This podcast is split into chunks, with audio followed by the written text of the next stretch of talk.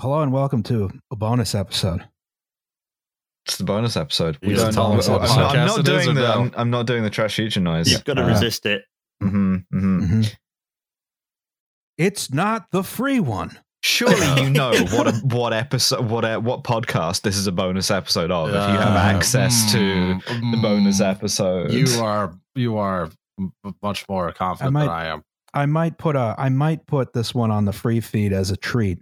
But ah. um, give us money anyway. Yeah, uh, just, yeah, that's it. This is the kind um, of content that you yeah. could be having. A more relaxed, a more loose. Uh, it has the sound of us pissing on it also. Yes. Um, um, uh, yeah. Kind of, well, there's your problem. That was it a is. glass of mead being filled up.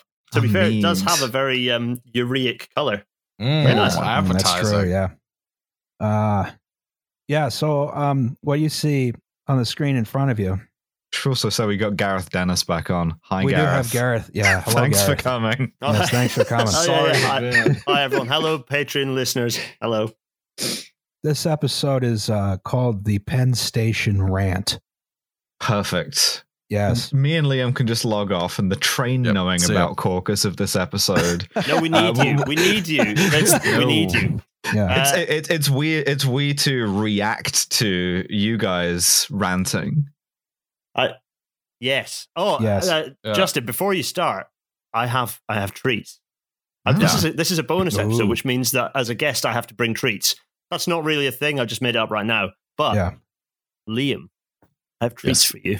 Yes, go on, Liam. In a recent episode, I believe you uh, made sexual noises about the sound of my voice, which made me blush very, very vig- vigorously. Good. Um. And then I thought, well, I need to bring a treat then. If if ever I get to appear on, on a future episode, I need to bring a treat. And it just so happens to be that, um, uh, you know, I used to recite Burns poetry when I was a kid. And uh, there happens to be a Burns poem that is very, that, that's, that's let's say, very relevant. So uh, if you'll give me uh, forty-five seconds. Please. All right. This is a treat for you. This is Liam Anderson, which is a modification of John Anderson by uh, by Burns. Liam Anderson, my Joe Liam, when we were first acquaint, your locks were like the raven, your bonny brow was brent. But now your brow is belt, Liam, your locks are like the snow, but blessings on your frosty paw, Liam Anderson, my Joe. Liam Anderson, my Joe Liam, we clam the hill together, and mony a canty day, Liam, we've had we an another. Now we man totter down, Liam, and hand in hand we'll go, and sleep together at the foot. Liam Anderson, my Joe. Fantastic. Marry me.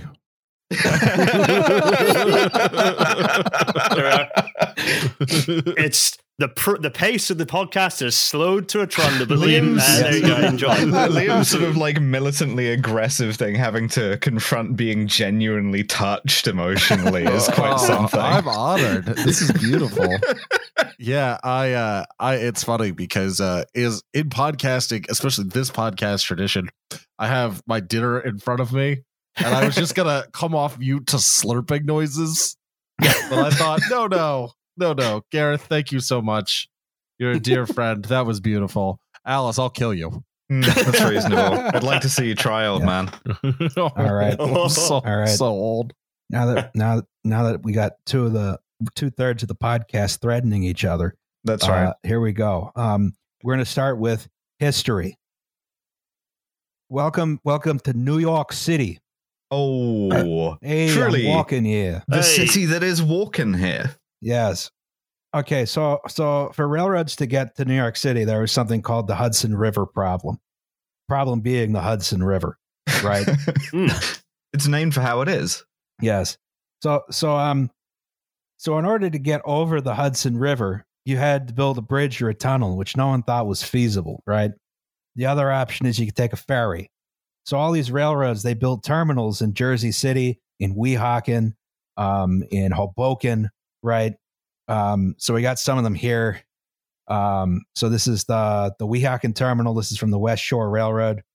You got the Pennsylvania Railroad Exchange Place Terminal up here. I like the that. Pennsylvania one. The, it, right. it like it's very contiguous. You know, you don't even have to go outside the building to walk to your ferry. Oh yeah, this was uh, the largest train shed in the world. Briefly, I believe.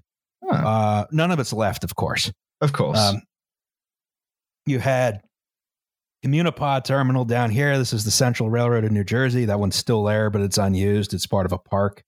Mm. Um, you had the Hoboken Terminal. That's the Delaware, Lackawanna, and Western.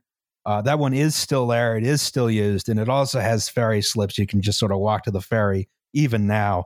Um, there's cool. like one ferry that comes each hour. Um, somewhat less cool, but still kind of cool. Yeah. There's no ferries that meet the trains anymore. And then you had uh, Pavonia down here, Pavonia Terminal. Uh, this was the Erie Railroad. Um, and that was another, you know, the ferry comes to meet the train. That's gone. There's a couple others. The Susquehanna Railroad Terminal had, was way up here. You had a, a weird terminal down here, the Lehigh Valley had, which I think was sabotaged by Germans in World War One. Surely um, not Operation Pastorius. I uh, was that maybe, World War Two. I'm gonna have to check which one of those, which one of the two doomed German attempts to sabotage New York this was. well, well, this one worked, and the Lehigh Valley Railroad got sued by the Russian Provisional Government. Ah, okay. Uh, Operation Pastorius so. was the was the Second World War one. Yeah. That was like the weird, not Bolshevik government. Um, but like, like Kerensky, yeah. Yeah. Um, the Long Island Railroad came from the other side and from Long Island. You know, they got stuck either in Queens or, I believe, Flatbush Terminal, which is now Atlantic Terminal, they had built by now. Um, you know, and you had to transfer to the ferry. Uh, it was annoying. Um, freight customers in Manhattan had easy access to river shipping, but not so much by rail, except by the New York Central, right? Which had Grand Central Terminal, of course, direct access to Manhattan. Um, and they had their West Side Line, which served a bunch of industrial customers that would otherwise ship by one of these numerous railroads who got almost there, but not quite, right? Mm. But it saves you that, like, going the long way around, because you can get it directly to where it's going. And this yeah. is something the New York Central guards very jealously, right? Yeah. Oh, yeah.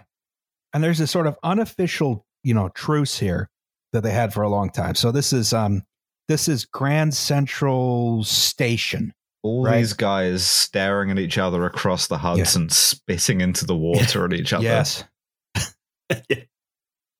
There, there were three iterations of Grand Central Terminal. There was Grand Central Depot, which is this one right here. This is Grand Central Station. Mm. Grand Central Terminal, which is the current building. That was later than this, right? Um, but yeah, they had a. They were all on the same spot. Um, but the location was, as the name implies, central, right?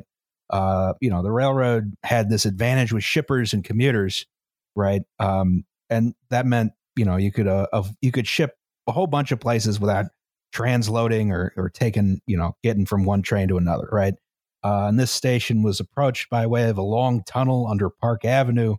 Initially, they put steam locomotives in there, which is really dumb, because mm. in nineteen oh two, that, that tunnel was so full of smoke that a commuter train missed a signal and whacked into another commuter train and killed like twelve people. Sort of the um, boring company of its day. Yes.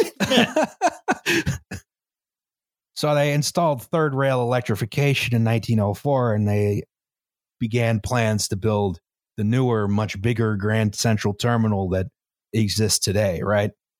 Um, but yeah, the the the the un, informal truce here was like, number one, Manhattan's the New York Central's territory, and this was A, a sort of informal truce, but also B, it was so damn hard for anyone else to get into Manhattan, right? Because everyone else the is, right of way just to get like to lay track in Manhattan. Well, everyone else is coming from the west. The New York Central is coming from the north, right? And the north is easy. The west, you got to deal with the Hudson River, mm. right? So around nineteen hundred, it was, you know, no one could figure out how to do this, right? Um, or I guess eighteen ninety. eighteen ninety is when the first serious scheme to get other railroads into Manhattan is proposed by a guy named Gustav Lindenthal. Oh, boy. Yeah. Lindenthal. I'm back. Enemy of the show. Yes. Apparently. No, I like Gustav Lindenthal. He's made all the best bridges. Enemy of the show. Yes. So Gustav Lindenthal's idea is to build a bridge which was twice Holy over the shit. largest suspension bridge oh ever my conceived. God.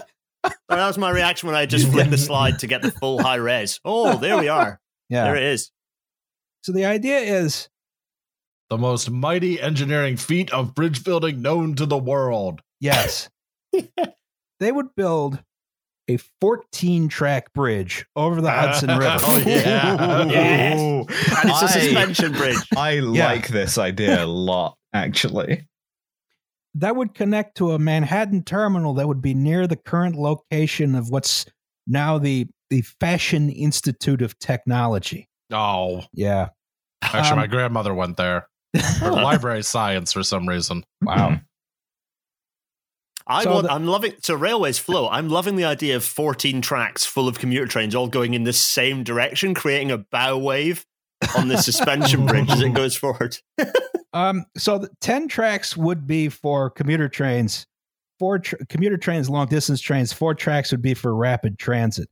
It's mm. unclear to me exactly how the rapid transit trains would make it all the way up to this bridge, because it was going to be one hundred thirty-five feet over the surface of the river. uh, crane, big crane, yeah, yeah. big crane, yeah, big, yeah. You, yeah, you big need an, jet ele- tug. an elevator like the Waterloo and City Line had. mm. No, you just have a big corkscrew incline. It's fine. Yes. Oh my god. Um. So this well, would four be... tracks. You need to do like a double helix, which would look it even cooler. Awesome. I yeah. big regrets this didn't happen. Yeah. Like one of the one of the roller coaster uh, launch things. Yeah. Yeah. Mm. Wow. Like a flume. Yeah. Your rapid transit flume. If you live or die, that's between you and God. So this bridge would be a mile long with a two thousand eight hundred fifty foot center span. Jesus. Again, one hundred thirty-five feet over the river. So you can see down here, this is the proposed bridge. And this is the Brooklyn Bridge. Oh, dear. Yeah. Uh, now that's scale. And then you'd stick uh, this high level Union Station at one end of the bridge in Manhattan, right? Which you build on top of this kind of pyramid. Yeah, you know the uh, yeah. Bass World Shops Pro, uh, Bass World Pro Bass, Shops, Bass World Bass Pro, Pro Shops, Bass World Pro Shops. Yeah, I'm tired, man. I mean, how many blocks would you be bulldozing on the other side? Crikey! I mean. Yeah. Oh, did, did did the pharaoh Khufu wonder about blocks when no. he when he made his pyramid? Of no. course not. And neither should we. I found a rare map on the next slide. But oh, I'm going to yes. keep talking here. So you need a mile of two and a half percent grade on the New Jersey side, right? Oh. So Samuel Rea and George Brooke Roberts. Samuel Rea was, I think, chief engineer, and George Brooke Roberts was the president of the Pennsylvania Railroad. I'm just I'm right? imagining you're, you're on your little rapid transit thing at the top of this mile-long two and a half percent grade. Don't and, look down. And the brakes go out, and you're just like, you start to roll forward at like one mile an hour, and you're like, don't like this. Don't like where this is going. And away we go. Whether you want to or not. So... the Pennsylvania Railroad was a, a major investor in this project from the start in eighteen ninety, but the idea of the project was it's going to be shared among the several railroads which had New Jersey terminals, right? Um, Gustav Lindenthal, of course, he designed the bridge, and he was a self-educated civil engineer. Hell yeah, I love yeah. those words together. He was notable for several bridges he hadn't built yet. Um, like that's the, the best Queens, kind of self-taught yeah, engineer. Yeah. Self-taught, haven't actually done any engineering. The best kind. Yes. Well, he went on to design the Queensboro Bridge and the Hell Gate Bridge. Oh, um, wow. yeah. I immediately love this guy. Okay. Yeah. No, he has all the best bridges. Yeah. Um, yeah. Oh man. Um, and he was beloved by railroads and municipalities alike for being able to build these bridges a lot cheaper than anyone else. Uh oh. What corners did he cut? So one of the things he did was point out that a train is a distributed load and not a point load. Oh, sure. Ahead of its time. It's a long thing. Yeah. Yes. Okay. So that meant you could use less material because you were considering a train as a train rather than what other engineers were doing, which is considering a spherical and frictionless train, right? Yeah. Just rolling my perfect train orb across the bridge. Like that Russian warship. Yes. Mm-hmm. I appreciate the sort of like true to life filthy color of all of the water in this mm-hmm. map. Oh my god, yeah. It looks great. So the idea here is, right, this is again, it's a a ten track ten tracks for steam railroads, four tracks for rapid transit. Um, based on this map, that rapid transit would be what is now the seven train, right? You see the forty-second Street Tunnel up here, uh, and that would have gone around and then gone up a big ramp into the Union Station, and then presumably doubled back somehow and gone over the bridge, right? Big turntable um, or something. I, I, I, you said a two point five percent grade. For those who are curious as to what that actually is, that's a one in forty. That's, that's so steep. That's horribly very, very steep. steep. So it's unclear how fully fleshed out the terminal design was. I'd love to see pictures if someone has them, but the bridge mm. was actually surprisingly close to getting done, right? Mm. They actually broke ground on this thing in eighteen ninety-five. What? Um, yes. Must have been well, a lot of ground. Mega bridge. that's, actually, that's actually what this cornerstone is right here. The North Bridger, the North River Bridge. Broke, ground broke in June eighteen ninety-five. First foundation masonry laid June eighteenth, eighteen ninety-five. I mean, for sure the ground would have been broken. This thing would have sunk twenty meters into the ground once it was oh, finished. Yeah. Remember how, how the German, it? how the Nazis had those giant concrete test cylinders? Yeah, the, yeah, the schwere yeah. Belastungskörper. Mm-hmm. Yeah, absolutely. Yeah. yeah, okay, sure, that word. Yeah. yeah, that's just a normal thing to immediately yeah. be able so, to recall. Sorry, sorry. Yeah. The, the, the the heavy test body, which same, yes. um, yeah. which th- which they put in Berlin. It was a big concrete cylinder to like, and the idea was because Berlin's built on a swamp. The idea is we build this, we measure how far it sinks. If it sinks more than this, you can't build the big fancy fucking Volkshalle that you want yeah. to build. Uh, mm-hmm. And it, and it did, and they still wanted to fucking build the thing. And because it's like too large and too inconvenient, it's just wedged into the swamp that like uh, n- neither the British there, nor right? the Americans nor the Soviets could blow it up with anything. So same as the flak to them, really. Um, so yeah, it's just still there. It's oh. just there still. yeah. Ah, germanium, good stuff. Yes. Mm-hmm. So Samuel Rea went on vacation to London in eighteen ninety-two. Oh, awful mistake. Oh, the, new, the new Pennsylvania Railroad president, Alexander Cassatt, arranged Woo! for him to make it a working vacation. Uh, great. St- your your yeah, boss fucking um, telegrams you to be like, you have to do some work while you're there. Yes. Stop. Said, go go study yeah. the go study the transportation system in London. Now, he had previously been there about five years earlier, and he saw the Metropolitan Railway, and he was like, this is the worst thing I've seen in my life. I'm just going down here. I'm getting why choked do, out by steam locomotives. Why do you have a round door that isn't even round? This is bullshit. Mm-hmm. Yes. Yeah. But what he saw at this visit was much different. He went to go see the new City and South London Railway, which had um, bored deep under the Thames and used ex- entirely electric traction, right? And and Rea was fascinated by this. He thought a similar solution would be great for the Pennsylvania Railroad. That is, you'd have some small electric trains that would link to waterfront terminals uh, to uh, a sort of distribution system in Manhattan, right? Hmm. That actually sounds sensible. But he still favored, for, for trains that needed to get into Manhattan, he was still like, we're going to have to build a bridge. The bridge is the way forward. We're going to build Charing Cross Terminal, but bigger. Oh, That's God. the idea of this, right? Okay. So, um... when he got back, the Army Corps of uh, the Board of Army Engineers, which I believe is the predecessor to the Army Corps of Engineers, they kind of put the kibosh on the project, right? They said, Pathetic. okay, okay, we actually need it to be one hundred fifty feet tall, not yes. one hundred thirty-five. Oh, there we what go. If, right? What if you made it even sillier? Yes. Um, and then the Panic of eighteen ninety-three happened, right? Costs started escalating. The railroads weren't making as much money. A lot of railroads started to like get a little uneasy about the project, right? Um, they still broke ground, but then the Pennsylvania Railroad kind of dropped out of the project, and everyone else did as well, right? Sure. Yeah.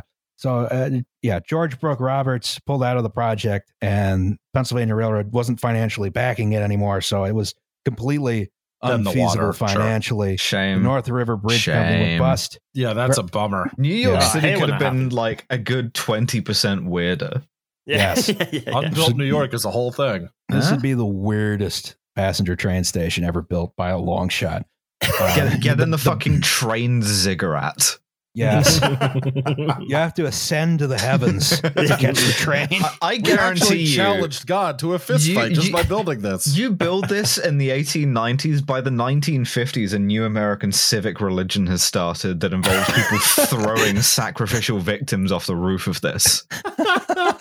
I mean, the two tower, the two towers at either end of it would have been like presumably heavy enough that they would have dented the crust, mm-hmm. so they would have ended up creating new, like, kind of uh, large lakes underneath each one, which would have been, you know, nice. Right. They would have been the tallest structures in New York City when they were finished. Um, Incredible, and also uh, solid brick. You yeah. can see in the previous slide, this is the tower compared to the Woolworth Building. Eesh. Nice. Yeah. That's beautiful. We should have done this.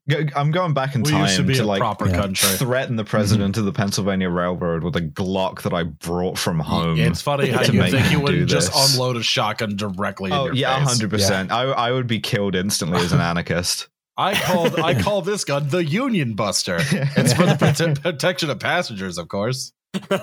So George Brooke Roberts was killed by the Pennsylvania Railroad presidency in eighteen ninety-seven. As most Pennsylvania Railroad presidents were. He was killed um, by me with a Glock. Yeah. Mm. Why don't His you successor, like six hours? What have you got against six hours? I mean, nothing. I like a six hour fine. I just think the Glock is a funnier name to say. Oh, okay.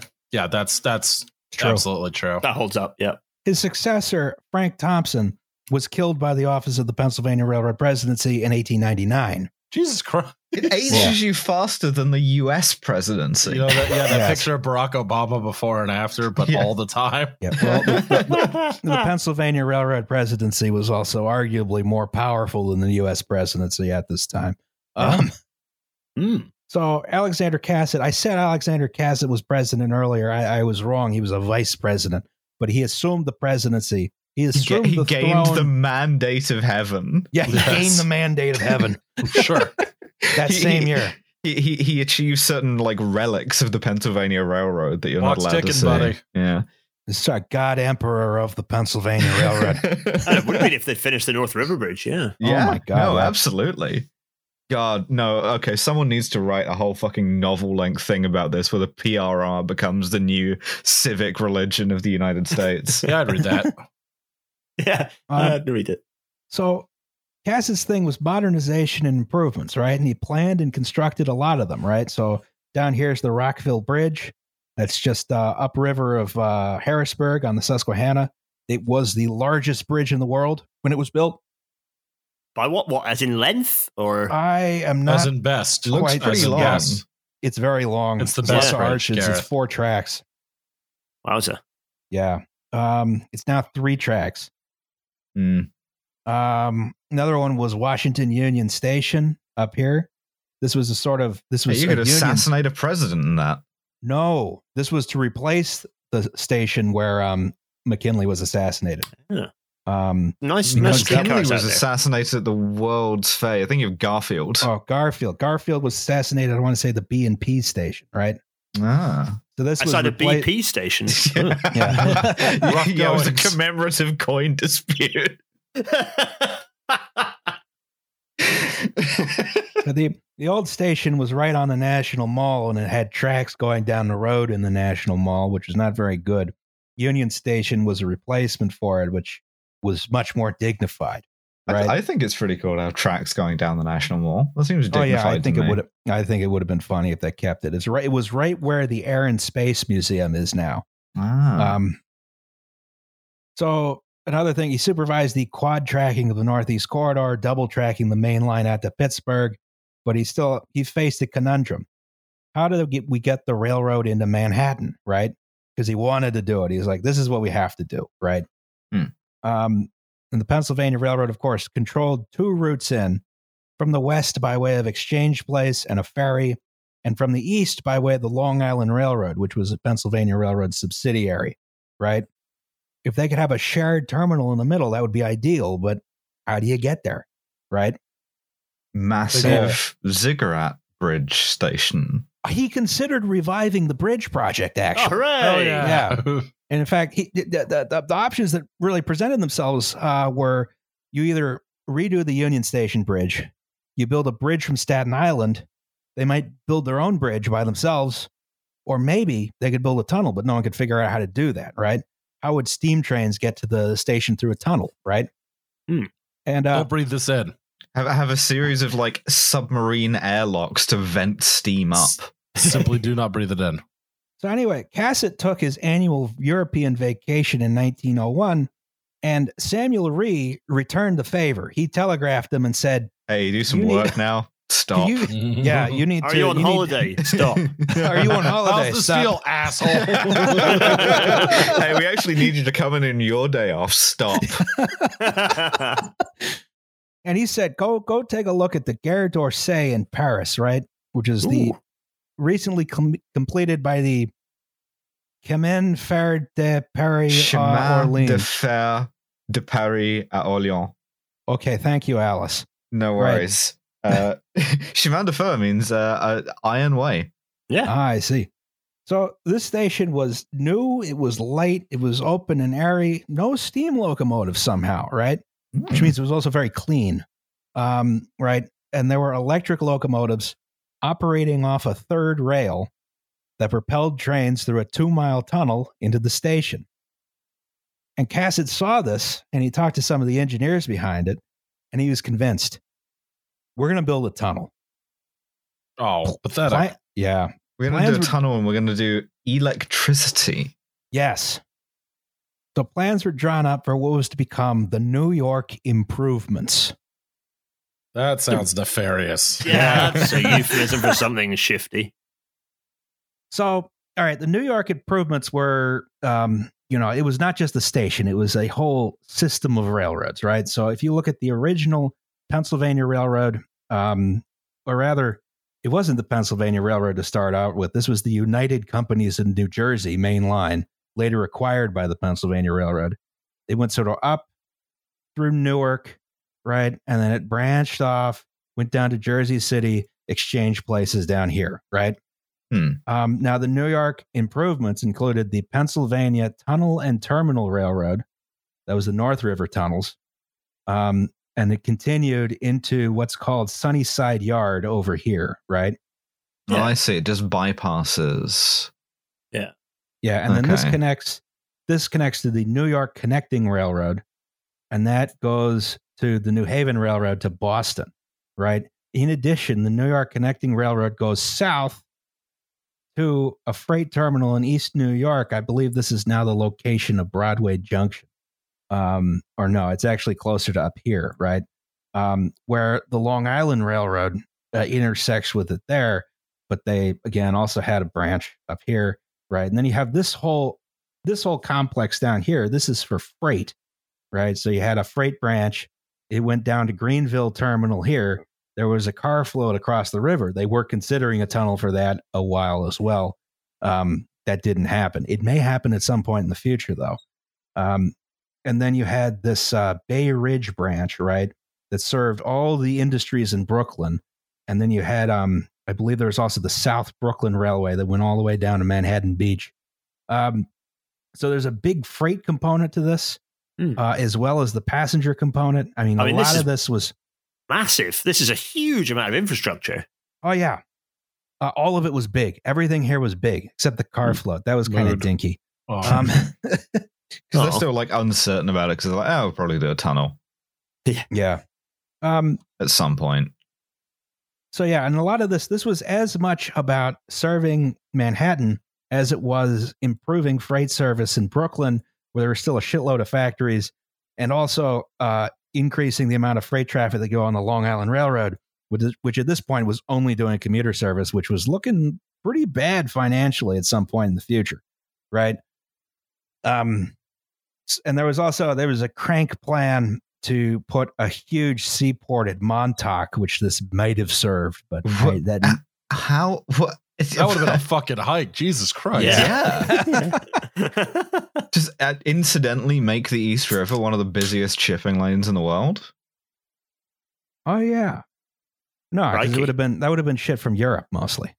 Yeah. Uh, you know, you'd come in, you'd go into Montauk and, you know, you, gone to this peaceful farming community, which is now the world's second biggest city um, in the space of three years. So this was wait. So this was planned. This was being planned out in nineteen oh one. Yes. Okay. Actually, yeah, a little bit earlier than nineteen oh one, but oh, yeah. Okay. All right. So th- this is the plan, and the the difficult part was going to be the North River tunnels here and the East River tunnels over here. Um, the North River tunnels were supposed to be the difficult part, and why are they called the North River tunnels? Because it's to the west of the of Manhattan, therefore to be perverse in order to yes. throw the New York Central off the track. God. you oh, can't so when, find us. when, when the Swedes and the oh, Dutch no. settled uh, New York and uh, Philadelphia, not respectively, and mixed those around. The Swedes were in Philadelphia, which was New Christiana back then, and then uh, Manhattan was New Amsterdam. Uh, they referred to the Delaware and the Hudson as the South and North Rivers, respectively. What? Yeah. None of these guys Dutch. are very no, it's good the at... Dutch. We like to do things a bit crazy. None of these guys are that great at navigation, it seems. Yeah. So holding map at ninety degree angle. The fuck is this shit? So, um, all right. So it was time to do a land grab. Right? Yeah.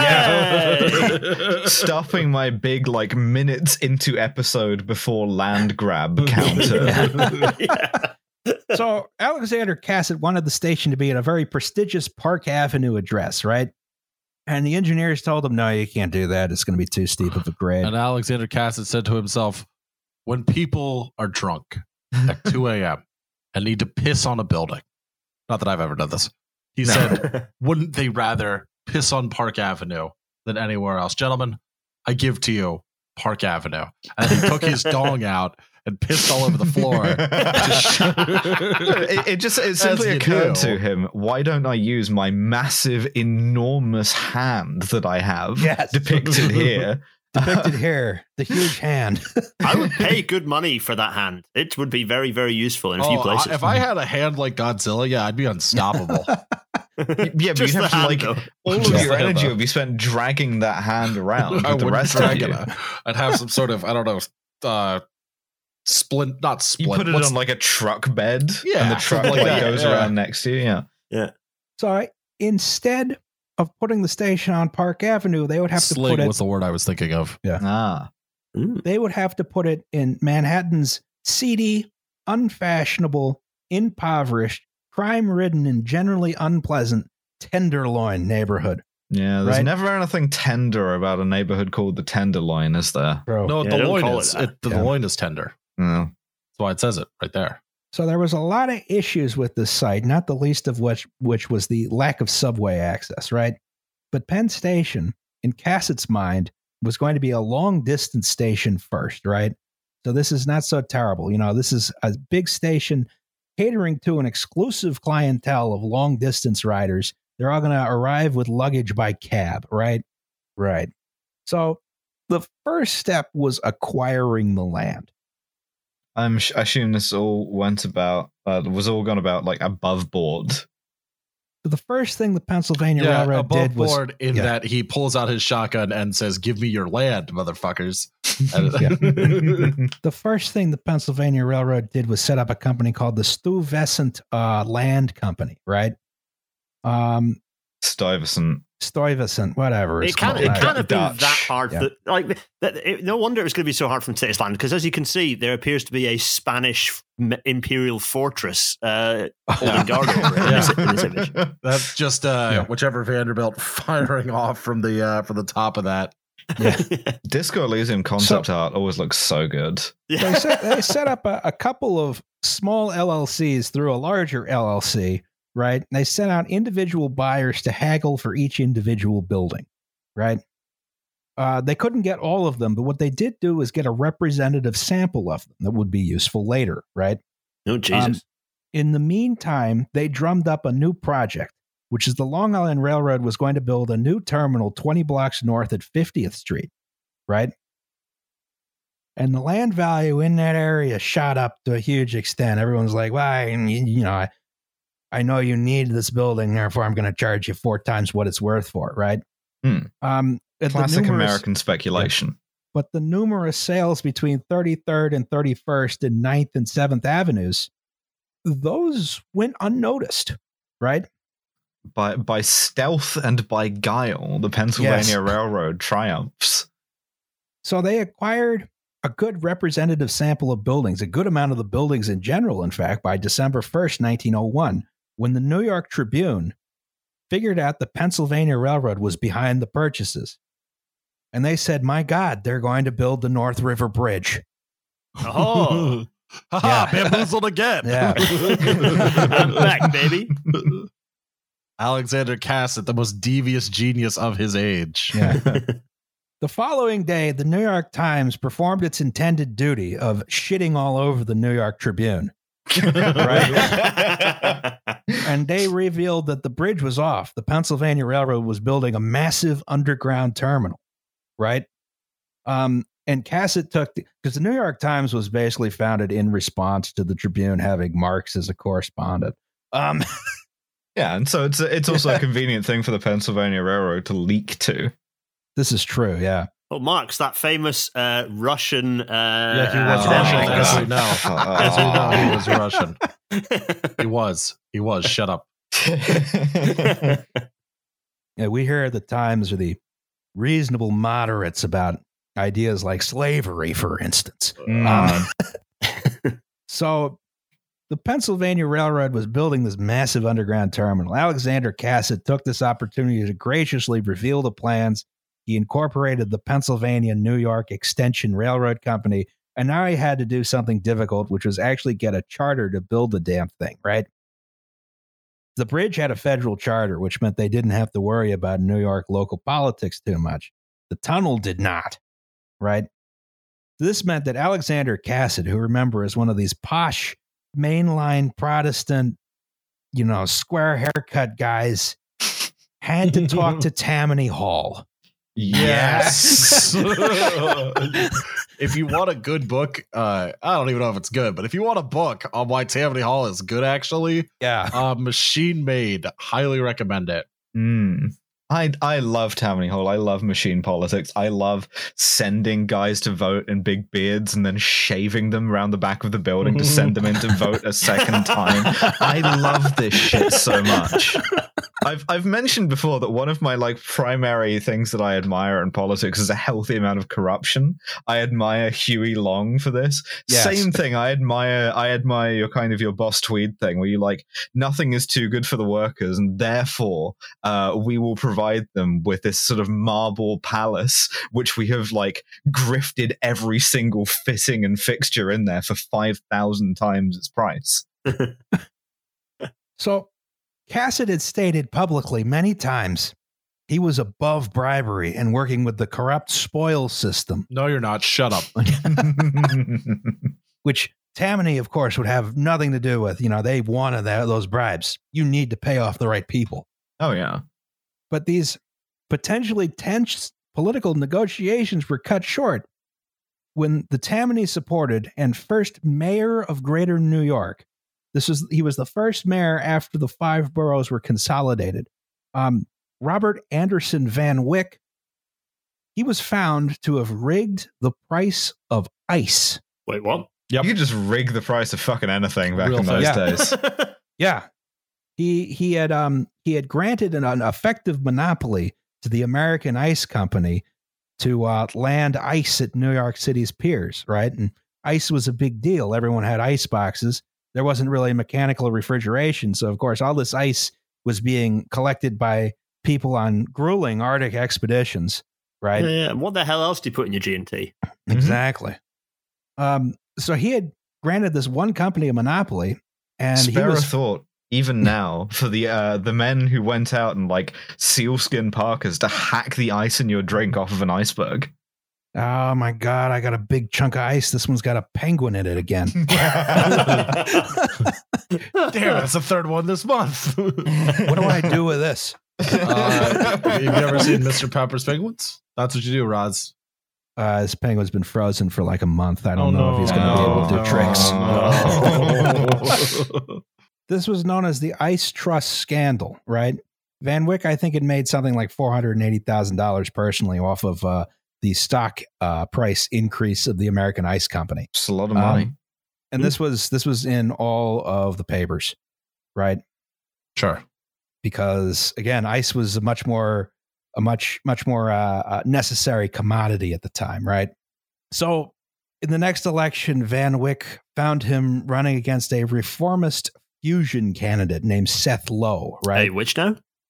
A, a reformist a, a, fusion candidate. Uh, yes. It, he had a, like some features of traditional American diner cuisine, but also uh, uh, yes. really, really kick-ass uh, sushi for some reason. Yeah. And topping it all, topping it all off, the cook is Dominican. Mm. Doesn't make sense to us either. It was a fusion candidate in the sense of fusion power. So Seth Low had united the various warring anti-Tammany factions, right? Who, I should and be clear, were also as personally corrupt as Tammany was. Generally speaking, yes. Um, and Seth won the next election along with thirty-nine of the seventy-three seats in the Board of Aldermen, right? Right, which is like New York's really big city council. Um, now, Seth Low himself was in support of the New York improvements, right? So the charter was now assured. All that was left was some horse trading over whether the Board of Aldermen or the Board of Rapid Transit would award the franchise, right? Sure. And the aldermen wanted all these unreasonable things, right? Like a union shop, an eight-hour day, preference to immigrant labor, so on and so forth. Well, all of this unreasonable shit, yeah. yeah. yeah. Those bastards. Exactly. Well, the Board of Rapid Transit was full of good government types, right? Who didn't care about all that stuff. Right. They should be honest about it, you know what I mean? Yeah, exactly. In the meantime, all the properties within the project boundaries were emptied. Extra police patrols had to be assigned to keep the peace in what was now uh, four deserted blocks of the Tenderloin, right? Oh, shit, and, that's like kind of a frightening vibe. Yeah, Cassatt agreed to several demands, such as an exorbitant rent to the city, or he described it as exorbitant, right? Supervision by the Board of Health, extra oh, safety no. provisions in the tunnels, right? But he would not budge on any labor provisions. Absolutely will not hire the Irish, won't I, do it. He was afraid the labor provisions would spread to construction projects on the rest of the railroad. Ah. Yes. Hey, that's actually one of them in th- the door. Mm-hmm. I learned a thing today about Costco, that Costco bought Uh, stores that were already unionized, uh, and then basically gave all those benefits to non-union workers too, that they would never try to organize. Mm. Uh, so the aldermen held firm, right? And so did Cassatt. Cassatt said, "I'm fed up with this. Project's off. We're not coming to New York City." And everyone hated that, right? Uh, labor hated it. Capital hated it. Um, Tammany Hall hated it. All the reformers hated it. They all had lost something and gained nothing, right? Yeah, if you're just taking your ball and going home. like right. Exactly. So the Board of Rapid Transit assumed jurisdiction and approved the project without co- conditions. Nice. Oh, Liber- there we go. Liberalism. Yeah. Roll yeah. straight over. And after a little bit of extra politicking, the aldermen acceded. The project would go on. They started acquiring property by eminent domain. Demolition proceeded immediately. In nineteen oh three, construction began in earnest. The first and hardest part was, of course, building the tunnels. Oh, that's that's an awkward topography. Yes. So what we are looking at here are is a cross-section of the entire tunnel profile, right? Um, so there were two sets of tunnels that need to be built, the North River tunnels and the East River tunnels, right? Right. The North River tunnels were supposed to be the hard ones. Um, they would be driven under the Hudson River through this horrible river silt that could give way at a moment's notice, right? And this required the use of tunneling shields, right? They didn't have tunnel boring machines then. It was like a, you know, you had a bunch, you had a shield in the front. You could open a little slat. Someone would take a little shovel and dig out five inches. They'd close it. They'd proceed to the next slat, right? Now, in some locations, the silt was so soft, they didn't actually need to excavate. They could just push on the shield. Shove that bitch hi- out, yeah. Yeah, exactly. Yeah, just shove it forward with some hydraulic jacks, and all the silt oozed out around, and then they shoveled it into little narrow gauge train cars, removed Ugh. it from the tunnel, right? Ugh. In other locations, you did have to excavate, of course. Um, some days they made fifteen feet a day. Some days they made three. They would shove out, they put big cast iron rings behind the shield. Those were lined with concrete, including uh, two benches on each side of the track. You can see these here. That was so oh, if yeah. a train derailed, it would keep going straight as opposed to jackknifing and turning into tinder, right? Because the uh, the the they thought at the beginning they would be running wooden cars into this station. That didn't wind up happening, except for I think like the first year. Yeah. Tinderbox mm. in a tunnel. Mm. Again, the North River tunnels were supposed to be the difficult ones. Uh, there had been several tunnels driven through the East River previously, and its soil mechanics were a little bit more well-known. And in fact, there were some problems during excavating the North River tunnels. So when they were digging under Weehawken, which is where the Erie Railroad's uh, terminal was, uh, they caused a sinkhole. And a bunch Whoops. of freight cars from the Erie Railroad fell in the tunnel. Whoops. That's good, right? Oh dear. Well, free rail cars. Yeah, yeah free rail cars. This is yeah, where yeah. this was while Erie Railroad uh, high up officials were touring the rail yard. Ooh, uh, yeah. never a good look. Yeah, they just watched the freight cars fall in the sinkhole in front of them. uh, we own those. Yeah. Oh, hey, boss! Didn't know you guys were coming in today. Like trying to kick, trying to kick a rail car even further in the water. This, just like in the tunnel with the rail cars. Like this isn't necessarily related. Maybe you overloaded them. Yeah. So they were not happy with that, but nevertheless, the North River tunnels proceeded rapidly and finished in nineteen oh six. They did find an unexpected problem when they were finished, though. The Aliens. tunnel was found to be rising and falling slightly, just by a little tiny bit. Because it's in like silt, it's not anchored very well. It's, it's aliens. Right, it's like yeah. anchored. To, it's like anchored to more silt. That's ah. This explains my next question, which is going to be why the hell have they piled, screwed a pile through the bottom of the tunnel? Well, these screw piles were intended to counteract this situation, and never I've been, installed. I've just been calling them orgies this whole time. Yeah. So it took Thank them you. two years to figure out why it it took them two years to figure out why the tunnel was doing this. It was rising and falling with the tides, right? Um, eventually, you know, there were there were some people who were worried this might make the tunnel unusable. But um, Samuel Rea was like, nah, this is fine. It hasn't worsened. It's probably good, right? And um, no, well, you've made God angry. Yeah. Well, yeah, kind of the are, art of getting away with it here.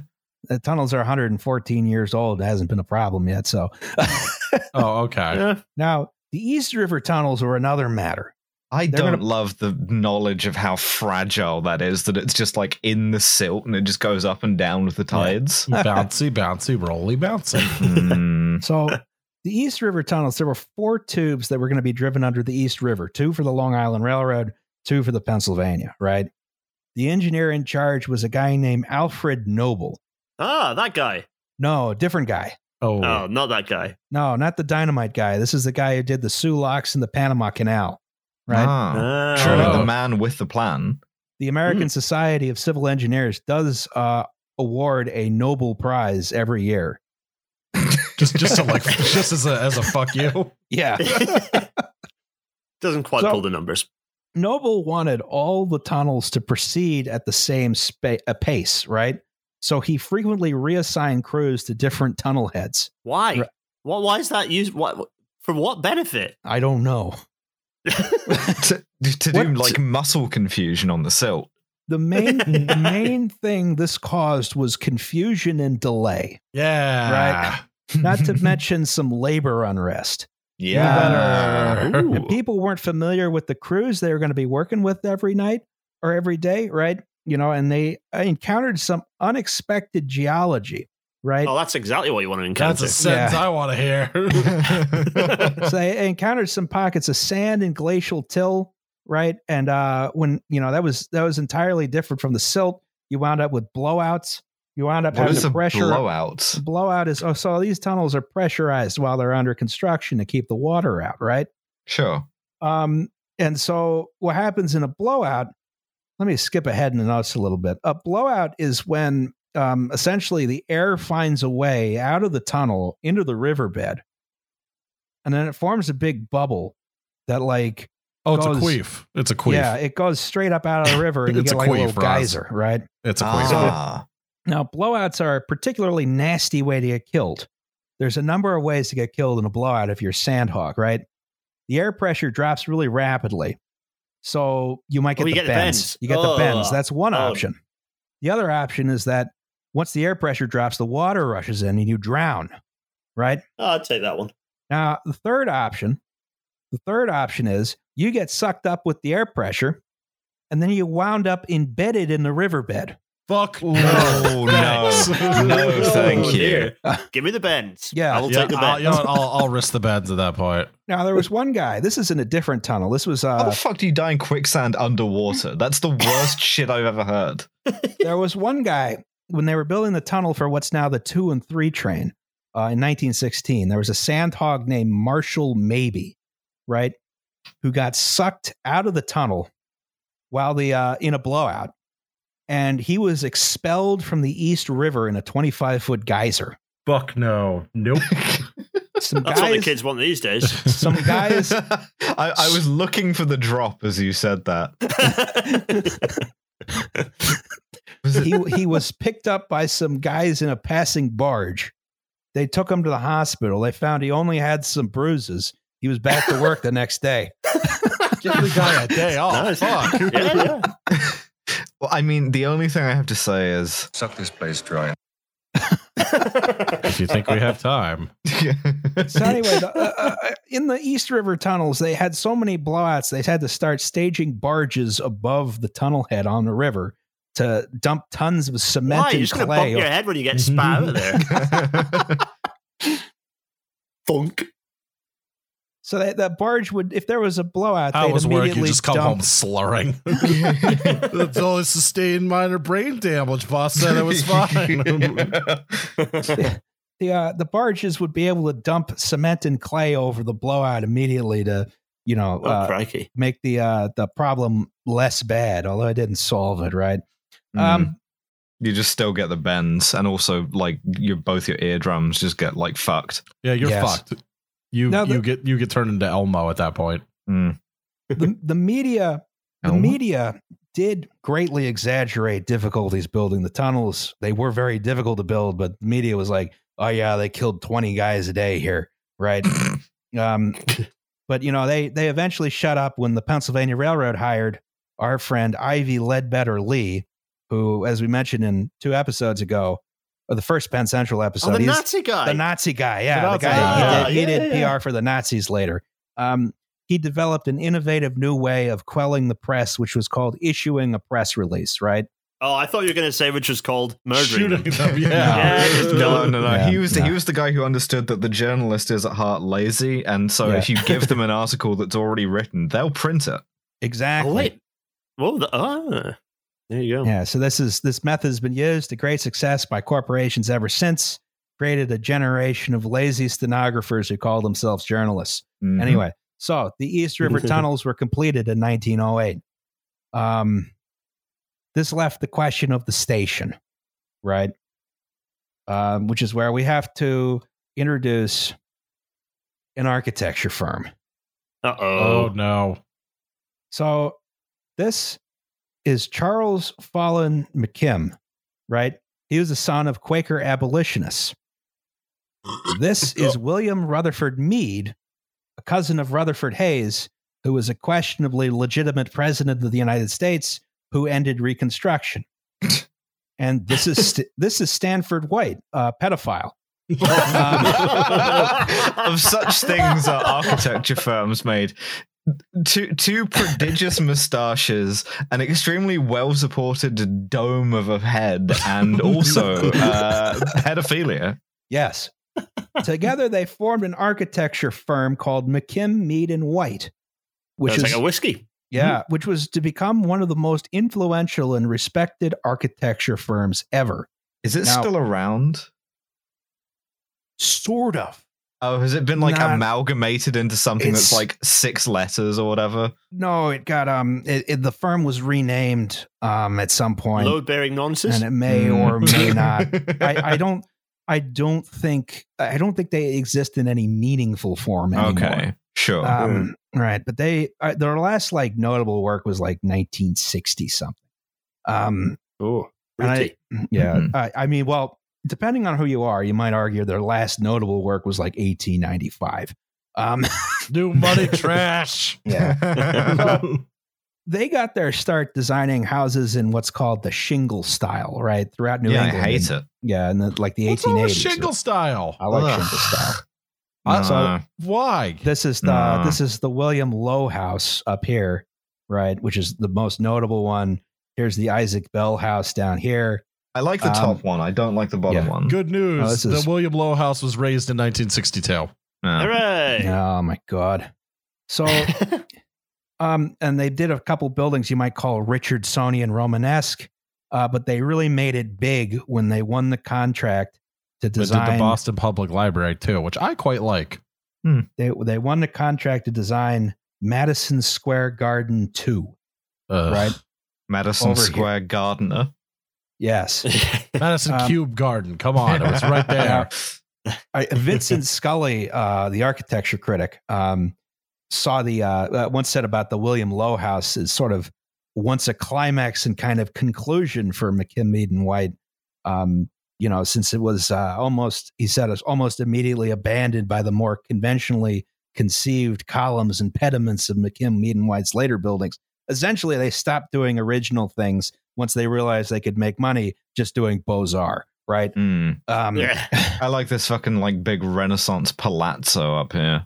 Oh, yeah. I mean, that that's Madison Square Garden, too. It's it's it's a fun little building, right? Well, not a little building. It's a big building, right? It's a fun but, little uh, big building. Yeah.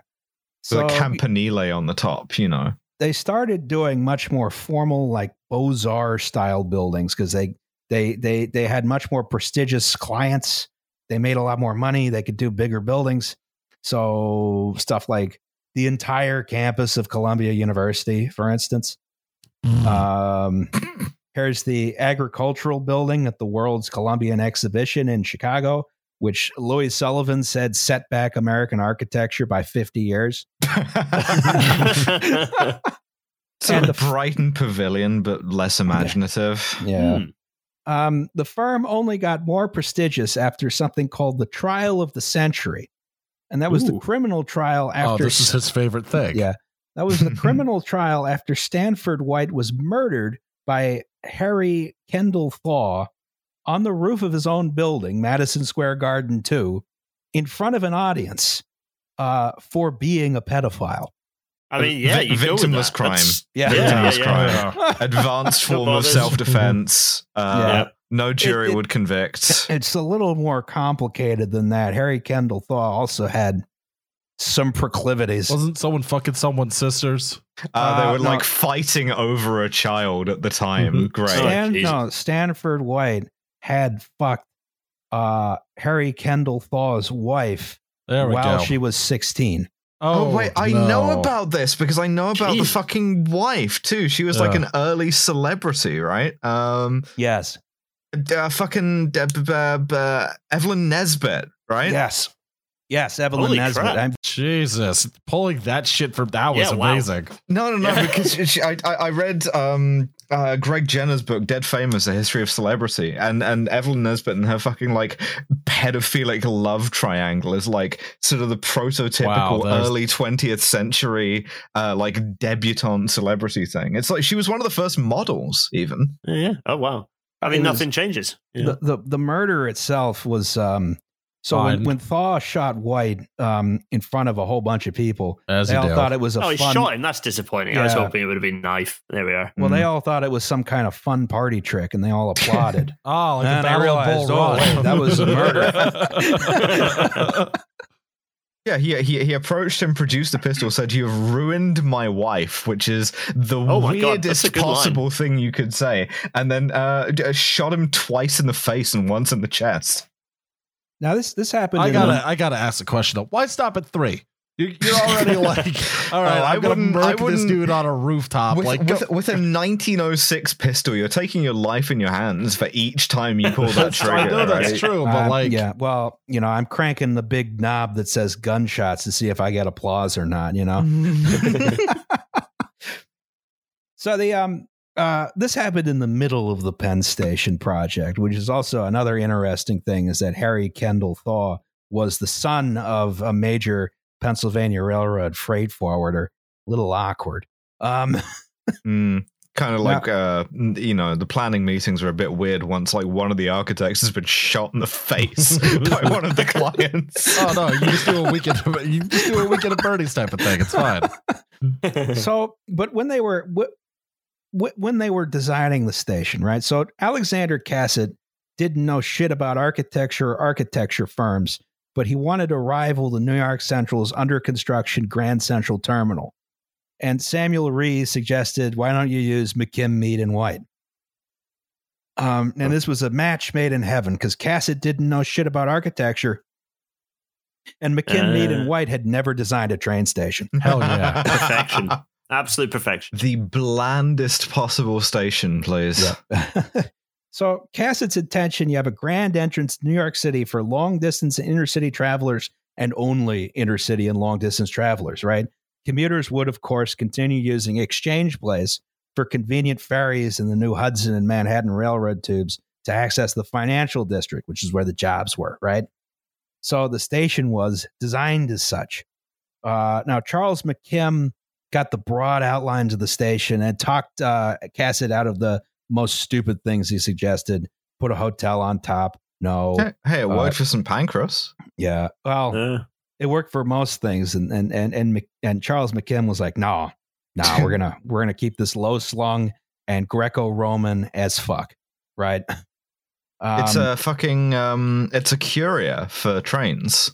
Yes. Those big arch windows. I mean. Yeah. Yeah. So, you know, he, he talked him out of the hotel on top. He topped, he talked him out of cheaping out on the main waiting room because Cassatt wanted to keep this low slung instead of having the massive Diocletian windows. Um, now, the the responsibility for the design of the station was divided vertically, right? Everything below street level was the railroad's problem, and everything above street level was the architect's problem, right? Um. And there's a lot of stuff that wasn't worked out until last minute. So, for example, it wasn't until they were actually building the platforms that someone was like, you know, these should probably be high-level platforms and not flat platforms that are, like, on the ground, right? Where you have to oh, step whoops. up onto the train, right? Um, the overall design was, again, it was focused on one type of traffic, the one that was supposed the railroad expected to increase indefinitely, which is the long-distance passenger, right? Hmm. Um, that seems sustainable. Yeah, obviously. Uh, there, you're never going to have a reduction in long distance rail traffic. Never, um, never, never, ever. So, so let's, you, you've prepared a little like virtual tour for us here. I got a virtual tour of the Ooh. old Penn Station, right? So let's say you enter through the front door here, right? And you go through this sort of Doric, um, not quite temple front. I don't know what you call it when there's not a pediment on there. Right. Front this is like thing, a colonnade, I guess. Yeah, this whole thing is uh, this whole thing is made out of pink granite, uh, mm. just a little bit pink, right? Uh, but you got this sort of austere Doric thingamajig, right? So we're on the plan, we're over here, right? And we proceed forward through the long shopping arcade, right? Ooh. Okay, yeah. So even back then, the train station was a mall. Yeah. Right. Uh, did it have a Pizzeria Uno at least? Uh, no. Rat bastard Nazis. I don't think they'd invented it yet. I'm thinking invented um, rat bastard Nazis yet. It was nineteen eleven. Also true. Now if they're you, getting there. So yeah. If, yeah. Exactly. They haven't quite gotten there yet. They got to do World War One first. Um, about the time that John Moses Browning was about to invent a much more effective way to shoot pedophiles in the face. um. Now, if you were um. If you were arriving, if if you were the sort of clientele which, you know, the station was really designed for, you might bypass the shopping arcade entirely. You might arrive by cab, which went down a big ramp, right, that delivered you directly into the main concourse here, right? Um, uh, there's nowhere to sit down. Sick of this anti-homeless yeah. bullshit. Ugh. Or excuse me, not they main sit- concourse. They this make is cities the general worse for everyone. this this is the general waiting room. Excuse if me. If I want to sit down, scale. I have to I have to buy some food, and like mm-hmm. because it's nineteen eleven, the place that I buy food from is called like Harry's Horse Meat Pies. Yeah, you got it. A, got it. A Horn and Hard Art Automat. It's not the old Hooligans Irish pub. Yes. Yeah. And the scale is quite something. I mean, oh, at least at least the Tradarch people are happy anyway. Mm-hmm. Return. So yeah, it's, uh, the idea is you start to proceed downwards as you approach the trains, right? Um, you go into this space. This is um, based on the Baths of Carcala or the Tepidarian. I, I, I, I knew I was right? fucking. I knew I wasn't crazy. It's not a curia. It's a baths. It's a bath. It's a tepidarium, ah, but it's twenty okay. percent larger than the original. Uh-huh. Um, you got your your big columns. You got your Diocletian windows. You got your coffered groin vaults, right? You Look, know. I, it's supposed yeah. to be, it, architecturally, it's a tepidarium. And yet, yeah. when I take all my clothes off and start strigeling myself in there, what? people act as if I'm insane. You got a, a statue of Alexander Cassatt himself here in a niche. One oh, obviously. The, yeah, one of the few, uh, uh, one of the few statues in there. Uh, I think Samuel Rea was on the other side, because I think both of them died before it was finished. Um, you know, uh, you know, it's a big dumb Beaux-Arts space, right? You know, uh, and if you wanted seating for ticketed passengers, we're in here, right? Uh, for ticketed passengers, here's the women's waiting room and here's the men's waiting room. Hmm. Mm, yeah. Mm. I don't know what happens if you want to, you know, wait together. Um, no, Sean. No, no, not acceptable. Not acceptable. All right. So once we've gone through here, you could get tickets over here, right? Um, once we've gone through the general waiting room, you go to the concourse, right? Which is your big glass groin vaulted sort of thing, right? You know, it's all made out oh, it's of a bit steel. Paddington-y. Yeah, a little bit. Um, and you could see, you know, the trains and, you know, walk down the stairwell there. Right. I wonder who made that clock. Uh, I believe it would be Benrus. Mm. yeah. An excellent clock. I actually, this is my favorite bit so far. This is nice. This is a nice train shed. Oh, yeah. This is a very nice train shed. You could, you know, all the floors were made out of little glass blocks. So when you went down to platform level, you had lots of light. Oh, hell um, yeah. yeah. Oh, I love that. Um, the columns have this sort of deliberately industrial look, which was very uncharacteristic for McKim. Sounds um, good. You know, this was sort of, uh, it's one of these buildings which is sort of transitional from, you know, sort of a, a formal Beaux-Arts to like, this is the high-tech space where the electric trains are, right? Sort of business um, in the front, party in the back sort of thing. Exactly. Yeah. Right. Also, some seriously nice-looking slab track there. Just, just going to, you know. Oh yeah! Since you, since you've got me on, you know, be rude not to.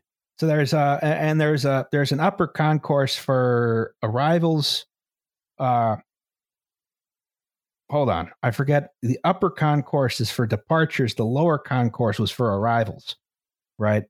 Uh, so you know, I, I, this was all separated, right? Just to uh, for for for extra space, right? Mm. Now, and the, the effect is you come in and you like descend the stair, right? Yes, like a debutante. Yes, uh, mm. or you or you take an elevator. There were also elevators. Oh, that's not as glamorous, Ross. Yeah. Well, you know, you might have a bunch of luggage. Fuck we'll you. Get to that problem in a second. no, no, no. no. Your, your your servant fucking has the luggage. Yeah, or you have a uh, they get the border. elevator. Yeah, well, yeah, exactly. Yeah. Apparently, there was a big shortage of them for most of the station's existence. Um, mm. so. You descended the stairs to the most modern trains in existence, right? Um, this is a, a D D one uh, electric locomotive, right?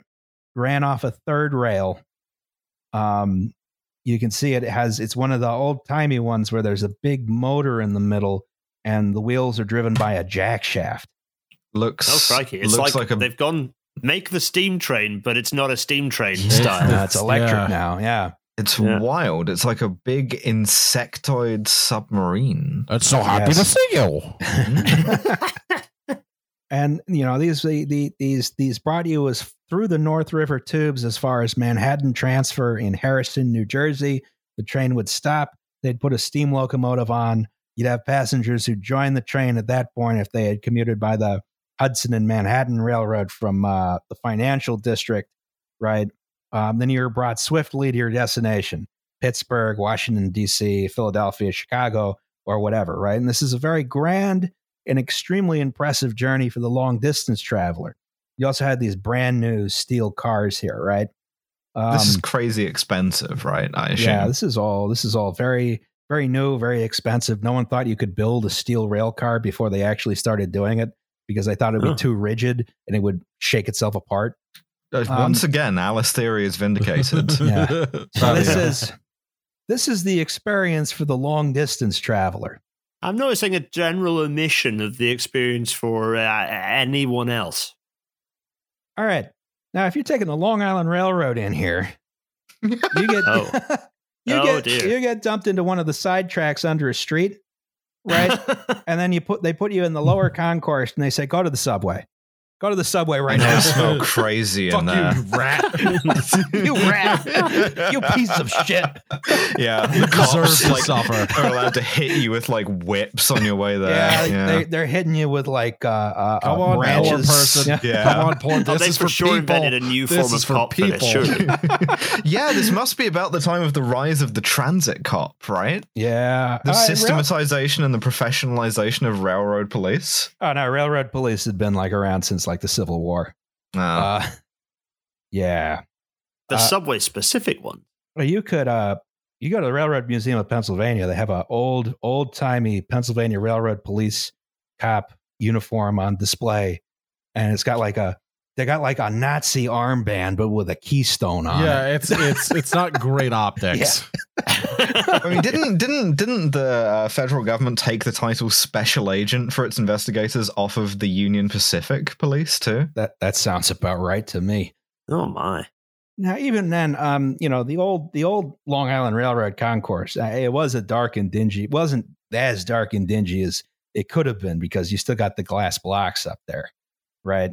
You see this nice old timey elevator shaft here, right? Um, it looks like steerage in the Titanic. Yeah, yeah, that's the sort of that's the sort of feeling we're getting here, right?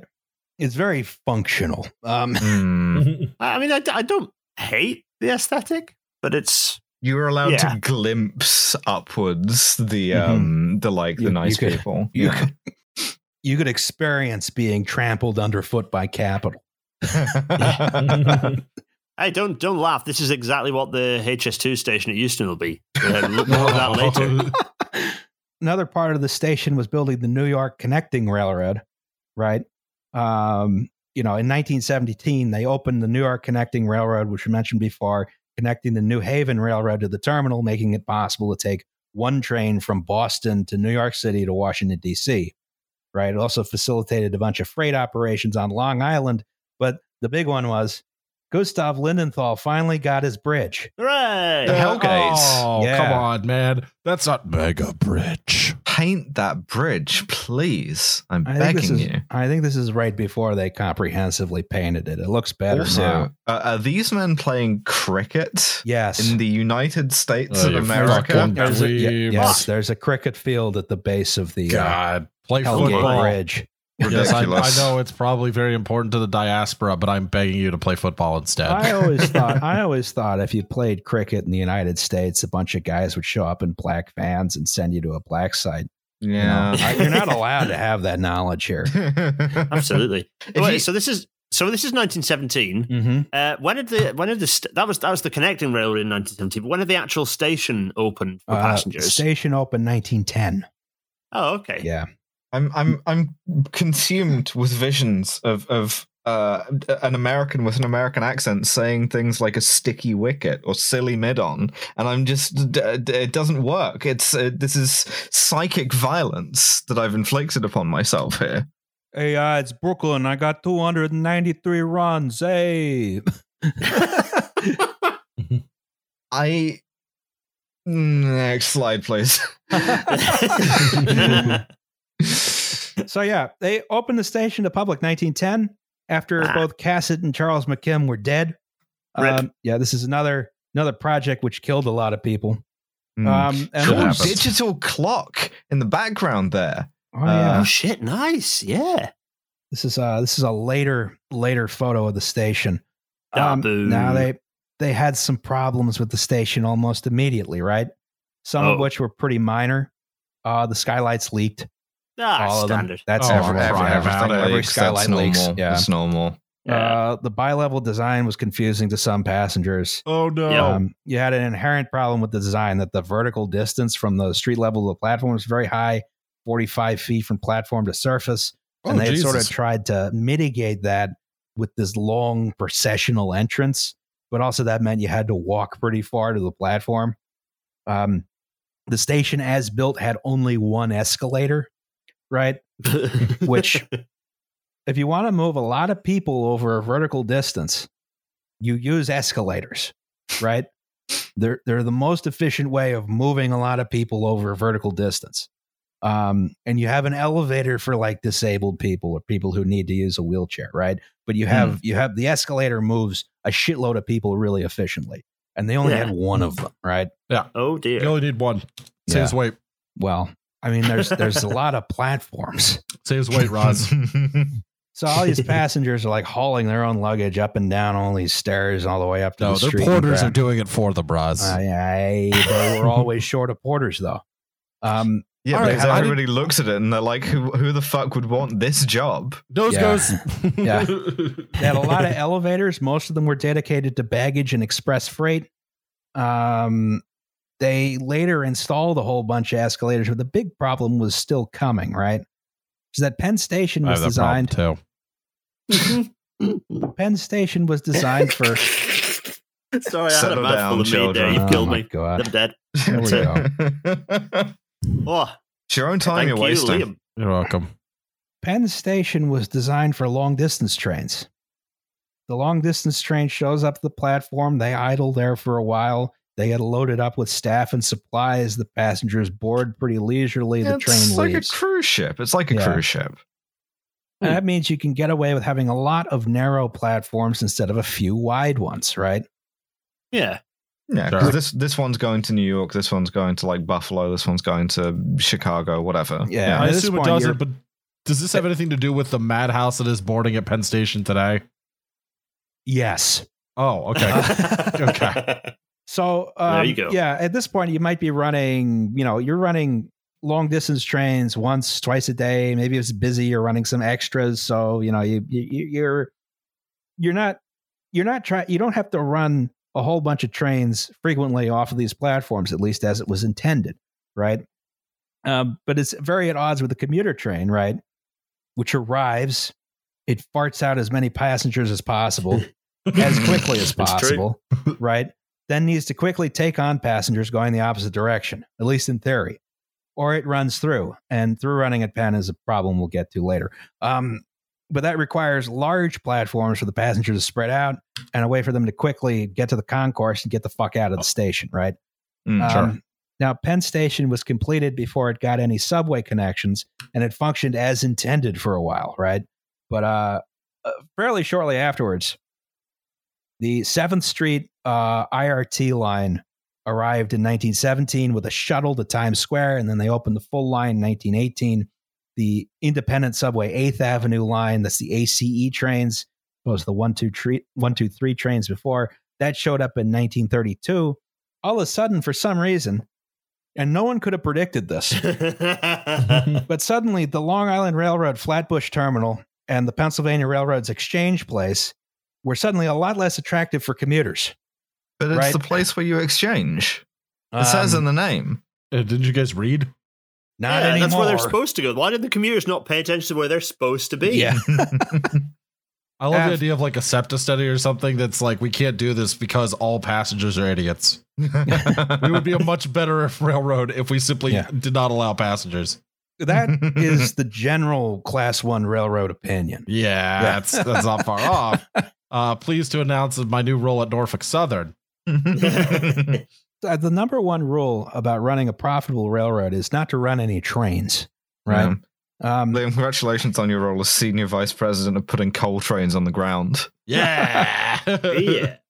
The other issue was the station itself had spurred a bunch of development in Midtown, right? Uh, areas like Times Square suddenly became much more prestigious, you know, and you had like these Midtown skyscrapers showed up, like this Chrysler yeah, building, at, like, old the Empire State of, building of Times Square. It looks like a giant pile of shit. Looks mm-hmm. like ten pounds of shit in a five pound bag. Don't worry, it still um, does. You see, it went. It was ten pounds of shit in a five pound bag, and then it got nice, and then it got shitty again, and now it's nice again, which sucks. Yeah, yeah, it was strange. Like, uh, uh, read um, uh, Times Square Red, Times Square Blue uh, for some, like, authentic nineteen eighties, seventies and eighties filth. Uh, Roz is only mad because he is banned from life from the, uh, the Times Square M and M store. is is the Times Square M and M store at all like the Leicester Square M and M store, a kind of like tourist flypaper? Yeah, uh, I like it there, uh, which probably says more about me than it does about the Mars Corporation. Yeah, I but... was I was way too into the green M and M. You and Tucker Carlson. Um. Anyway, and so uh, the station uh, spends most of its life doing something it's not intended to do, right? Same, which is commuter trains. Uh, and they start trying to modify it over time, right? Um, so, uh, for instance, they installed overhead wire for trains that went as far as uh, uh, Washington, D C and Harrisburg and New Haven, right? And that meant they had to enclose the concourse, no more light open and airy stuff, because otherwise people would trip and fall on the wires and die, right? Who um, cares? Uh, they installed some escalators in the nineteen thirties, which... I really like the contrast of the escalator with the big Beaux-Arts, you know, uh, yeah. bullshit. I do too, well, but like weirdly yeah. steep compared to the stairs. Yeah. Uh, you don't have to walk down them. You know, no, you don't need so. the rest of the landing, right? Yeah. Uh, they started putting advertisements in there, and only advertisements were for cars and airlines. Oh, for yeah. fuck, God's sake. World War Two was really hard on the building. Um, the big glass concourse had to be painted black in case of an air raid. Uh, and they from did. where? Yeah, b- by the what? America from where? The America yeah, bomber. Yeah, you never know when the zeros are going to show up out of nowhere. Nah. You know. uh, and in the Don't meantime, worry, we'll simply light them on fire. In the meantime, the railroad itself was increasingly divesting from its unprofitable commuter trains, right? And they were only operating them where required by law. So the Pennsylvania Railroad had purchased new M P fifty-four multiple unit cars. Those are the ones we saw for the Long Island Railroad before. Yeah. They bought them in nineteen oh eight. They bought identical cars in nineteen fifteen and nineteen twenty-six. Oh, right? dear. Uh, the yep. Long Island Railroad bought identical cars, uh, the last delivered in nineteen thirty. And these were the last, oh last commuter cars either railroad bought until they were sort of forced to in the fifties, right? Um. And as these cars aged, their reliability decreased and decreased. Commuter service became more expensive to operate, more unreliable, less profitable, less pleasant to use, right? I mean, you can see by the, the, the that picture is showing a busy station, right? Yes. So unprofitable, but clearly highly in demand. Uh, yeah. I mean, you had you had sort of the uh, uh, it's it's like it's like Yogi Berra said. Nobody goes there anymore. It's too crowded. Mm. Yeah. Uh, because you were running fewer and fewer commuter trains, and so everyone was packing on to fewer and fewer trains, right? Oh so the service God. was worse, and only you know the people who absolutely needed to use the service were using it. Of course, they couldn't. And afford the whole to pay. time they're yeah. being advertised to is why you know if you drove, you'd be home by now. Exactly. Because uh, you're also building big highway projects. Automobile travel is more accessible. Airlines are taking away the high-wealth intercity travelers, which Penn Station was designed for, right? Um, it's not even Moses' time yet, and it's still yes. the trajectory is being set. Um, well, Moses had built a whole bunch of parkways in Long Island, which definitely took away from the Long Island Railroad commuters. Uh, Jersey was still fucked. Um, yeah, but if you if you if you say if you're Don Draper, you're trying to get home from Madison Avenue to Arsening, then yeah, yeah, yeah. Um, the biggest intervention came in the fifties. The general waiting room was renovated with a new ticket counter called the clamshell. That's this right here, right? Which sort of blocked the grand procession with the large cantilevered steel awning in the shape of an airfoil, you know, Why? Airline Neat. Stuff. It's indoors. Modernity. Yeah, I know, right? It's modernity, right? Um, they wrapped all the columns in plastic so they were easier to clean. Uh, uh, oh, but come the on. thing is, they wrapped they wrapped all the dirt in there so they weren't cleaned at all. The station was covered in grime and dirt and nicotine, right? Because mm. uh, everyone's smoking in there because it's the fifties. Um, it looked like pink it, granite with an inch thick layer of yes, uh, of tobacco just, just on it, yellow. Yeah, so it looked like hell. It looks was really good crowded. To me. It was obviously falling apart, and the railroad didn't maintain it because it didn't want it and didn't need it and didn't make money off of it, right? The the Pennsylvania Railroad was trying to end all commuter service as early as the night, late nineteen fifties. Um, I mean, they just wanted they just wanted the station gone. If they had if they had their druthers, they would abandon the whole New York connecting railroad. Um, but uh, the only thing that kept the trains running were legal mandates. Um, right. And the tr- even as ridership was declining, as I mentioned before, the trains were getting more crowded. Um, but the city couldn't force the railroad to maintain the station or to keep it around. So in nineteen fifty-four, the air rights were sold to a guy named William Zeckendorf, right? Those plans for redevelopment came, fell through. But in nineteen sixty-two, a better offer came around. Hooray! Oh. Oh, Madison Square Garden four. It's not even square. It's, it's not square. It's, not it's square. Round. I don't see any squares yeah. there. Madison Circle Garden. James Mad- Dolan, sell the team. So, the Pennsylvania Railroad executives and the railroad itself both had shares in these things called the New York Islanders and the New York Knicks. Ugh. Right. And they both needed a new stadium. Why not put it on top of that useless old railroad terminal? I have reasons. I hate the fucking aisles. Is that good enough? So a guy named With apologies Irving, to our former roommate, fuck your hockey team. A guy named Irving M. Felt felt the same way, right? In return for the air rights, he'd offer the railroad a brand new air-conditioned station at no cost and a twenty-five percent stake in the new Madison Square Garden. And the Pennsylvania Railroad's new C E O, Stuart T. Saunders, thought it was a great deal. Ugh. So the contract was signed. Penn Station was coming down. The same Stuart Saunders who just, you know, come in from Norfolk and Western to manage the uh, Penn Central merger, of course. Guy who looked a bit how like much, uh, how evil, much of even the more evil Dick Knicks, Cheney. How much of the aisles and the Knicks does the P R R own at this point? Um, I don't remember the stake offhand. Okay. Um, but it was it was it was less than fifty percent, but it was a yeah. good chunk. Yeah. And I'm sure right. the executives owned a whole bunch through their investing club, right? Sure. mm. Now the uh, the New York Times editorial board uh, wrote that, you know, until the first blow fell, no one was really convinced that Penn Station would be demolished or that New York would prevent uh, permit this monumental act of vandalism against one of the largest and finest landmarks of its age of Roman elegance, right? Yeah, there was this campaign to save Penn Station, right? Oh, yeah, there was a campaign to save Penn Station and had some pretty, pretty wild people in it. But, you know, one of the things they did is they kept the station open while they were demolishing it. So every day you walked they in. They killed it with its eyes open. Everything got yeah. a little shittier. You could see sort of the condition of the station when they were demolishing oh, yeah, yeah. it. Everything's covered in grime. It's all nasty and dirty. It's interesting because it's happening at the same, pretty much exactly the same time as um, as the old Euston uh, was being pulled down in London, and it which also was like this kind of Greco-Roman sort of monument. I mean, it's a shit station, frankly, but it was, but it was you know, our shit was station. Grand. Yeah, mm. that's our shit station. God damn it! No, I, I you can trust me. You can see. Uh, you can see I, I hate the, the fucking jaunty like uh, advertisement hoarding on the front yeah. for like the new Madison Square Garden Sports Center. Is that a G G one on it though? Uh, yes. Over here, you know, you'd be yum, able, yum. Well, it's a new air-conditioned station they're offering you. Consider that.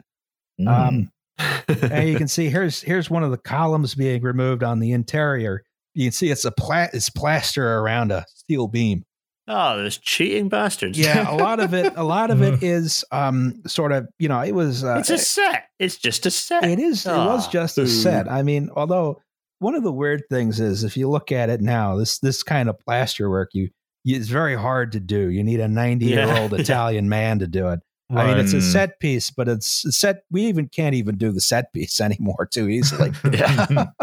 So yeah, it took it took a couple years to take it down. They built the uh, the stadium within the footprint of the station as it was being demolished. Oh, that sucks too. Because the oh, the, the front was uh, the front is actual granite, and it was really hard Why to tear down. Why didn't they just leave it at that point? That could have been cool. That would have been kind of cool, actually. Yeah, because we can't have nice things, Gareth. Come on now. Now, Irving Felt said he believed that the gain from the new buildings and the sports center would more than offset any aesthetic loss. And he said, fifty years from now, when it's time for Madison Square Garden to be torn down, there'll be a new group of architects who protest. Uh-uh. Eh. Yeah, no. Um, Wrongo. So there's there's a facet of protest that a lot of people focus on here, which is we had a lot of architects, architecture critics, people like that come out to save Penn Station, right? So, you know, here's here's a here's a photo here with here's Jane Jacobs, right? Here's noted fascist sympathizer Philip Johnson. Um, oh dear. What's I, I feel like less publicized is a sort of long, slow, simmering protest from people who actually, you know, use the trains, for which this is more than like an aesthetic loss. It's an active degradation of train service, right? Yeah, like um, tens of thousands of workers yeah, a day. You're talking hundreds of thousands of people each day, right? Oh, they don't Not matter. Crazy. They don't yeah. matter. What, you know, where's their fucking architecture journal, huh? If they're so smart. Yeah, I mean, you know, the, the implication here is buy a car. Fuck you, right? Jeez. Haven't so, you said fuck you, buy a car to some people, Roz? Uh, yes, you have. The, the Amish are different. Um,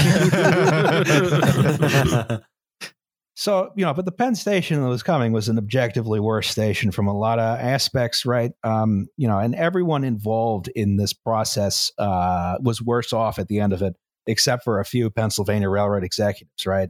Um, you know, this is just, it's it's an indignity that was, you know, forced on a lot of people. I mean, obviously Penn Station is, you know, it was designed as this sort of upper class, you know, uh, a portal to the city, which was only for, uh, you know, the, the best of the best. But what it turned into was this is the space where everyone goes. And, you know, there, there's some some amount of uh, uh, what do you call it? Um, you know, you, you entered the city with, you know, this certain amount of dignity. Right.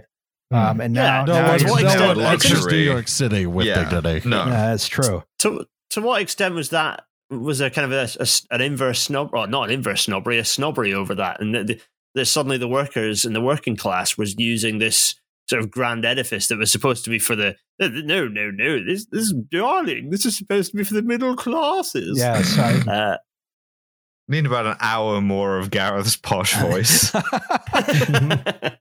I think we should tear it down and we'll build J F K Airport. I've got a, I've got a long stick with a cigarette for some reason stuck in the end of it while I'm saying it. So, yeah, I, I, everyone was worse off from this except for the people who directly profited off the real estate development. And I guess the uh, Knicks fans and Islanders fans could get to the stadium really quick. Uh, Fuck you. Right? Yeah. yeah. Yeah. So, so they demolished this thing and they put the station in the basement. It's been largely unaltered since then, right? You know, Vincent Scully, who also previously criticized uh, McKim Mead and White for uh, their shitty Beaux-Arts architecture, said, um, one entered the city like a god. One now scuttles in like a rat. Uh, so mm. maybe he's yeah, not. I mean, maybe he's not that critical of McKim Mead and White's Beaux-Arts architecture. I mean, you. Like, I kind of have to say, like, you, and maybe we'll touch on this again later. But like, I'm not a fan of the the Beaux-Arts architectural style. Like, it's it's just it's yeah. a bit gross. Mm. But the the the op- there you don't have to just you don't have to bury it under the ground for it to be. Like there are, all, there is a middle ground. Yeah. you know, there's, oh man, you don't have to just bury the whole thing underneath uh, sports real estate. Mm. Not necessary. And and this is this is where we get to the the, the new Penn Station, right? Um, where they, they took all the minor problems were made worse, and none of the major problems were solved. Except now the station was air conditioned, right? Great. Um, it looks what, great. I love it. I'm really happy yeah, with yeah. this. I, I, I prefer this concourse to uh, Moynihan. Um, oh. We'll get to that. Um, what you have now is a whole station that's sort of like the original Long Island Railroad concourse. You know, it's a rat's warren of tunnels. The hallways are confusing. They lead nowhere. You have to rely entirely on signs to figure out where you are. The concourses are all like kludges. Um, you know, like yeah. the entire New Jersey Transit concourse was just Hey, a clutched concourse. It was like mm. carved out of a storage room one day. Um, there's no central plan to work off of. There's no clear procession through the station. You you don't know where you are a lot of times when you're in here, right? Nope. It's it's it's utilitarian, but without the utility part, right? Yeah. Yeah, it's yeah. tarian. So uh, in the meantime, of course, Penn Central failed. Commuter trains were taken over by the state of New Jersey, the city of New York. Long distance service was taken over by Amtrak. They all set about their own pr- plans to use or improve the station. And this is where I think we'll divert from the usual sentimental crap about the head house. And we'll give it to Gareth. Let's talk about what makes a train station work. Yes. Oh, yeah, it's my business. Right. So this is going to be quick. I thought um, I would uh, adopt Justin's uh, Socratic method and go, what is a station? What is uh, so here's a station? One of those. It's where trains live. It's exactly it, it's it's a flatbed next to a rail where you have like you, you spill a couple of things on the on the track. Yeah, Apparently, you spill yeah. things out of your wagon, and some of them might walk, and others you might need to get a, a guy to move. Um, yeah. So here's one of the smallest ones in the in uh, in the U K. This is Bewley Station, uh, North Inverness, um, and it really pushes the limits on what you can define as a station. Although it does have a platform, so uh, that's better than some stations I've seen. Um, so uh, here's here's the stage. So right, this this next bit's going to be very quick. Uh, so next slide, please. Uh, All right, there we go.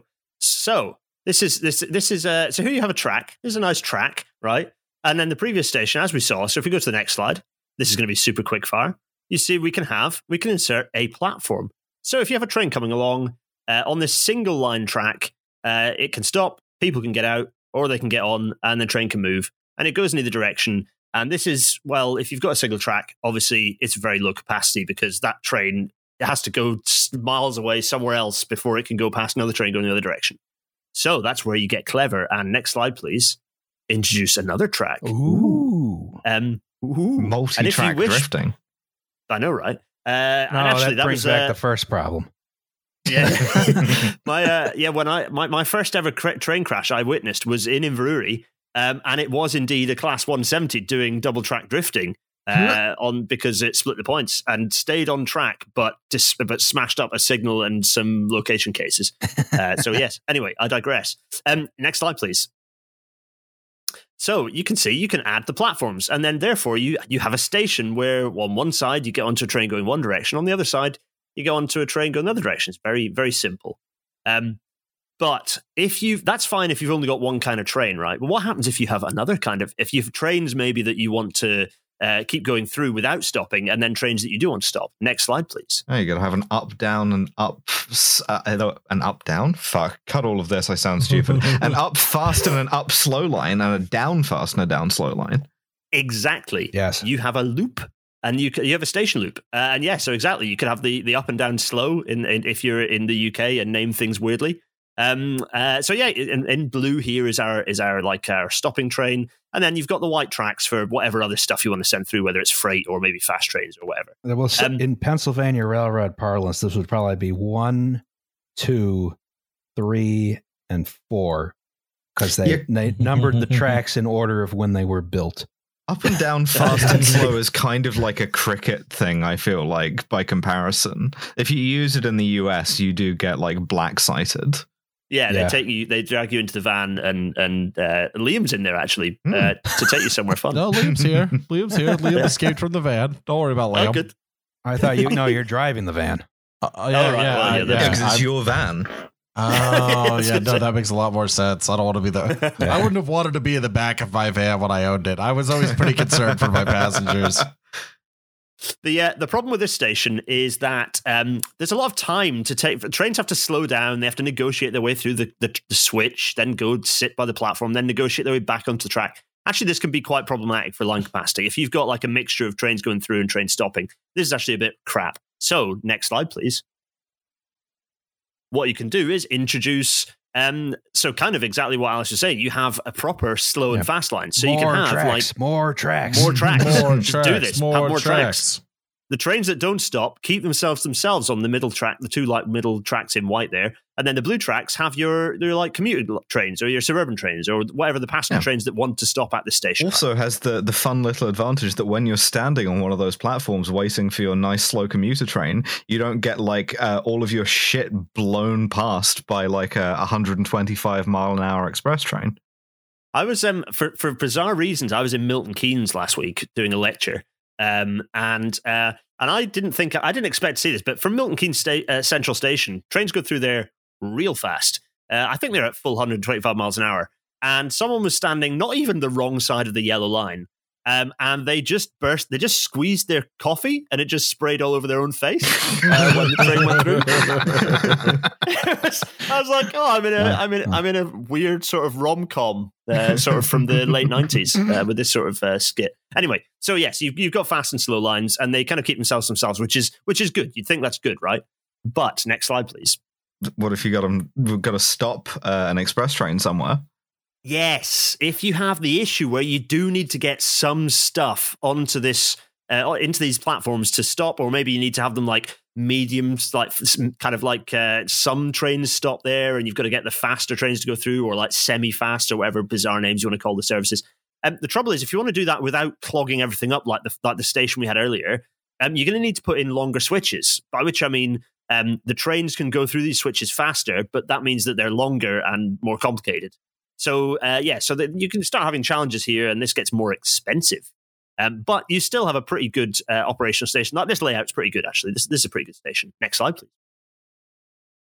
There are other alternatives. Um, if, for example, you've got a situation where you have uh, two fast lines, but in a pair, and then you've got the two slower lines, the two kind of um, like uh, commuting lines, but kind of running together like this, you might have a layout a bit like this, where you've got kind of a separate, maybe fenced off set of fast lines, and then and then a, a pair of kind of slower lines together. You see lots of these in the U K. You probably see loads of these in the U S as well, right? It just depends on what the operational layout is at the railway. I, um, but you might see this layout. You don't see this too much in the U S because ah, we don't have we don't have separate fast and slow lines.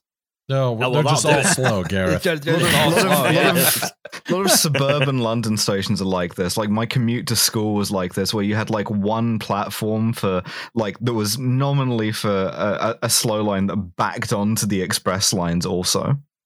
Yeah, you might yeah, see like um, the east the, the east side of Crossrail has loads of platforms like this. So they, they like nominally got a platform that you could use, but it's like thirty centimeters wide, and it's for the fast trains, and then the, the wider ones, they've got the slow trains coming through, and they've kind of got a fence blocking off the fast mm-hmm. platforms. I guess you, you kind of um, have yeah. this on the Washington Metro where, where it parallels the Northeast Corridor, but it's fairly clearly it's a nearby right-of-way. It's not the same right-of-way. Yeah, yeah. Yeah, so, and, and again, so, so um, uh, next slide, please. You might find that you do have two sets of platforms, because you have maybe one is semi-fast, or you've got maybe two operators, or you've got I don't know, uh, you've got London Overground and you've got Southern or whatever. It's some strange situation where you've got two different Southern systems running. And Southeastern, the two least complementary liveries. Oh my goodness, yes. Um, and um, so that's fine. If you've got the two systems separated, then okay, fine, you can have them like this. And and actually, okay, I didn't include it, but you could get really fancy and start having exchange platforms where actually they like loop over each other and it all gets, starts getting very clever. But Um, if you have a situation, next slide, please, where say, oh God, yeah. Um, if you have a situation where maybe the two tracks are merging at this station, it starts getting very messy. And you start, and it, this is a deliberate diagram to look horrible and messy, because as soon as you start merging these operational sort of, these two different operations merge into each other, it becomes a mess, right? And you start hitting line capacity. The best railway station was the one at the start with just the two, or not the one quite at the start, but the double track, the first double track one, where you just have double track, because all the trains will stop and they just conveyor belt through, and you get loads and loads and loads of capacity. Um, so, next slide, please. So what you're telling me is we've we've worked out the sort of mathematical ideal railway station, and the quest of railway engineers ever since has been to find ways of making it worse but more interesting. The, the le- Can confirm. The That's less, absolutely it. Yeah, yeah, the less complicated the station, the more trains it can handle. it, it is. That is it. And if and the more trains you handle, the less fun it is. You know, and, the, and, and yeah, the, so, well, that's so, yeah. the other thing. Yeah, I mean. So, for example, you have here um, some absolutely psychotic Swiss railway station approach here. Uh, this might be like the approach is like Zurich Central. I don't know. It basically somewhere very European where they are obsessed with creating straight lines out of double slips. Oh, my head yeah. hurts. Oh, which this makes, what the fuck is this, Gareth? you, you, yes, Liam. You, you yes. might notice there's a diagonal going through the double, in between the, the double slips here. Oh, my God. this this is a railroad. Yeah. This is the railway oh, of a people that invents the uncertainty principle. They're, they're also all standardized double slips. They're all the same switch over and oh, over again. Oh my God, I'm going to throw up. Yeah, I mean, the, the, this. So this is a thing that's straight. Like the Europeans love to just run trains at, like fast through all those diagonal like routes, like that. So that straight line that's kind of obvious crossing in front of the train, um, they run through that at like forty miles an hour, fifty miles an hour, which is, I mean. Good God, I wouldn't want to do that. We don't do that in the U K because we're pussies. But uh, yeah, we, well, you, you, yeah, you don't like hearing six noises of it going over those points a second? I just, oh my God, just the, the maintenance for all those and all the gaps. It's just horrible. Anyway, so the point of this image was to say, like, it, once you start doing complicated things like the previous sort of uh, uh, map with all the kind of crossings, switches ma- ma- smooshing over each other, you start having to do horrible, complicated stuff like this, which is bad for all sorts of reasons. So next slide, please. So those, all of those were through stations where you have a pair of tracks and they go through and the trains just kind of continue in both directions, uh, in opposing directions. What happens, though, if you want to stop trains at a thing, like, I don't know, because there's a river in the way or because you don't want to bulldoze any more terrain or, I don't know. You run out of country. Um, you, yeah. It's yeah, the coast. Yeah, or you're, you're, you're, you're at the edge of the map. Yeah, where the you're sidewalk at the edge of the map. Yeah, exactly. Well, uh, next slide, please. You can install a, uh, a terminal platform, uh, so a little terminal station here. And um, this is actually, you know, this is this is okay, uh, particularly this layout, because the train comes in and it just goes back out again. Fairly straightforward. This is the optimum um, terminal station from my experience in Transport Fever. Yes, yes. You do only not do need next one slide, track. Please. Yes, do not do next slide. Oh, why'd you do go and do that? Yeah, oh, don't do that. Yeah, no. Because immediately you you've got a, a conflict. Yeah. yeah, yeah, you've got trains coming in and then parking up and then getting in the way of the other trains, possibly wanting to go out. You've also got a load of track that's, you know, you've got switches that are kind of slow to traverse.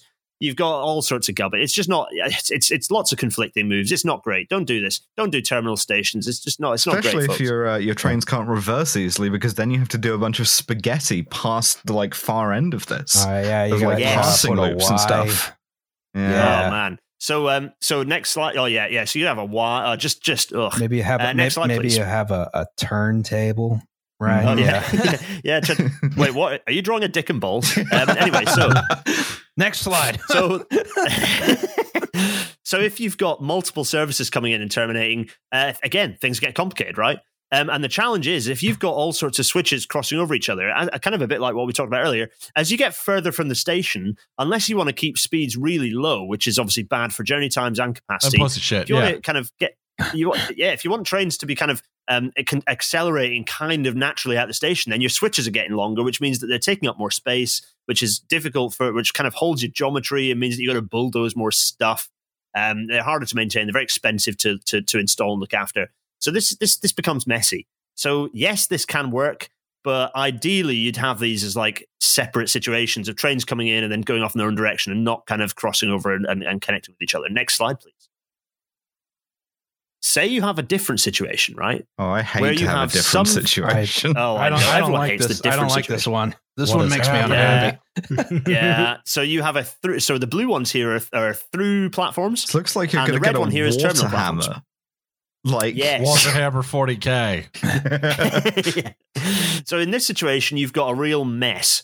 Uh, you have got, because you've got trains coming into this terminal platforms and they've got to get in the way of the trains that are potentially doing the normal good fast thing of coming through the platform, stopping and then going without doing anything fancy, which is exactly what you want. So in this situation, the blue railway line, if you like, the blue service is good. That's good. Trouble is the red plat- that the red trains are just getting in the way. They're making a right old mess, and worse, if you're getting further and fur- as you get further and further from the platforms, ideally you're going to be increasing the speeds through the switches, which means longer switches, which means blah, blah, blah, as we've described and before. This is not can, good. You can set up some seriously dangerous accidents where you put a train in the way of something that's going very fast. Yes, yes. Do not do that. These things happen. Uh, yes. Ugh. Uh, refer to previous or, and or future episodes. Yes. Um, yeah.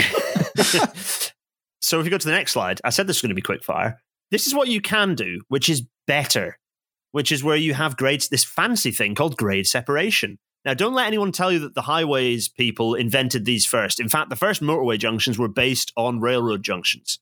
Yes. Uh, and the, so the railroads did this first, which is where if you've got this nice situation, okay, you've got your nice through tracks, and rather than snarling them up and putting a load of complicated crossovers and stuff on them, what you do is you get your trains up to speed, and they can actually join the tracks kind of going almost at the speed that the through trains would be, and then they can go away and, and happy days. And likewise, the other direction, you can see there's a train coming in. It leaves the blue line, comes underneath, and comes into the kind of the terminal platforms. And this is better. This, this is this is a not a bad situation if you have to have Uh, terminating and through tracks together. Fiddling with the sort of like Z-axis here. like Yes, suddenly yes. We've discovered that you can do another dimension.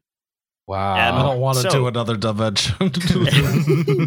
yeah, this this is obviously also complicated. But um, so, so I want to give just an example of like what this actually looks like in practicality by looking at King's Cross Railway Station, which uh, fans of well-known turf J K Rowling might know. um, uh, so... Uh, we have here some pictures of a before and after at uh, King's Cross. And this is the nineteen seventies. In fact, behind me, I have the original drawings from this for some bizarre reason. Uh, some nice old guy from the Permanent Way Institution gave me them. I don't know why. Um, uh, anyway, uh, so here you can see a nice old signal box. On the left and the top left, you can see King's Cross pre-remodeling with nice signal box. Isn't that lovely? And a horrible, complicated mess of tracks. Look at that. Really, tra- tracks that go everywhere. Um, but what you don't want to do is allow lots of flexibility. And indeed, this railway station, they were like, well, we're never going to transport this many people again because the railways are in decline. So what they did was bulldoze all that and simplify it a lot. And admittedly, they did electrify, which is good. And that's where you get the top right-hand picture. So you can see the top right-hand picture. There's less track. You see the less track there. Kind of, yeah. yeah they got rid of the charming little signal box. Yeah, yeah, they bulldozed that. And they, yeah, they put a load of O L E up, which made all the, all the, the like... Uh, Greisers who have want to take photographs of like tra- steam trains made all them really angry. Uh, actually, steam trains were gone by this point, but they still wanted to take pictures of their like slightly shonky modernization era diesel that like sprayed oil all over them. Oh, who doesn't? Um, oh, exactly. I was wondering uh, and then how exactly they got the Hogwarts Express out of here. Like, is there a secret track that just like appears? Does it come out uh, of a yeah, wall? They, like, got, I don't. I never understood that.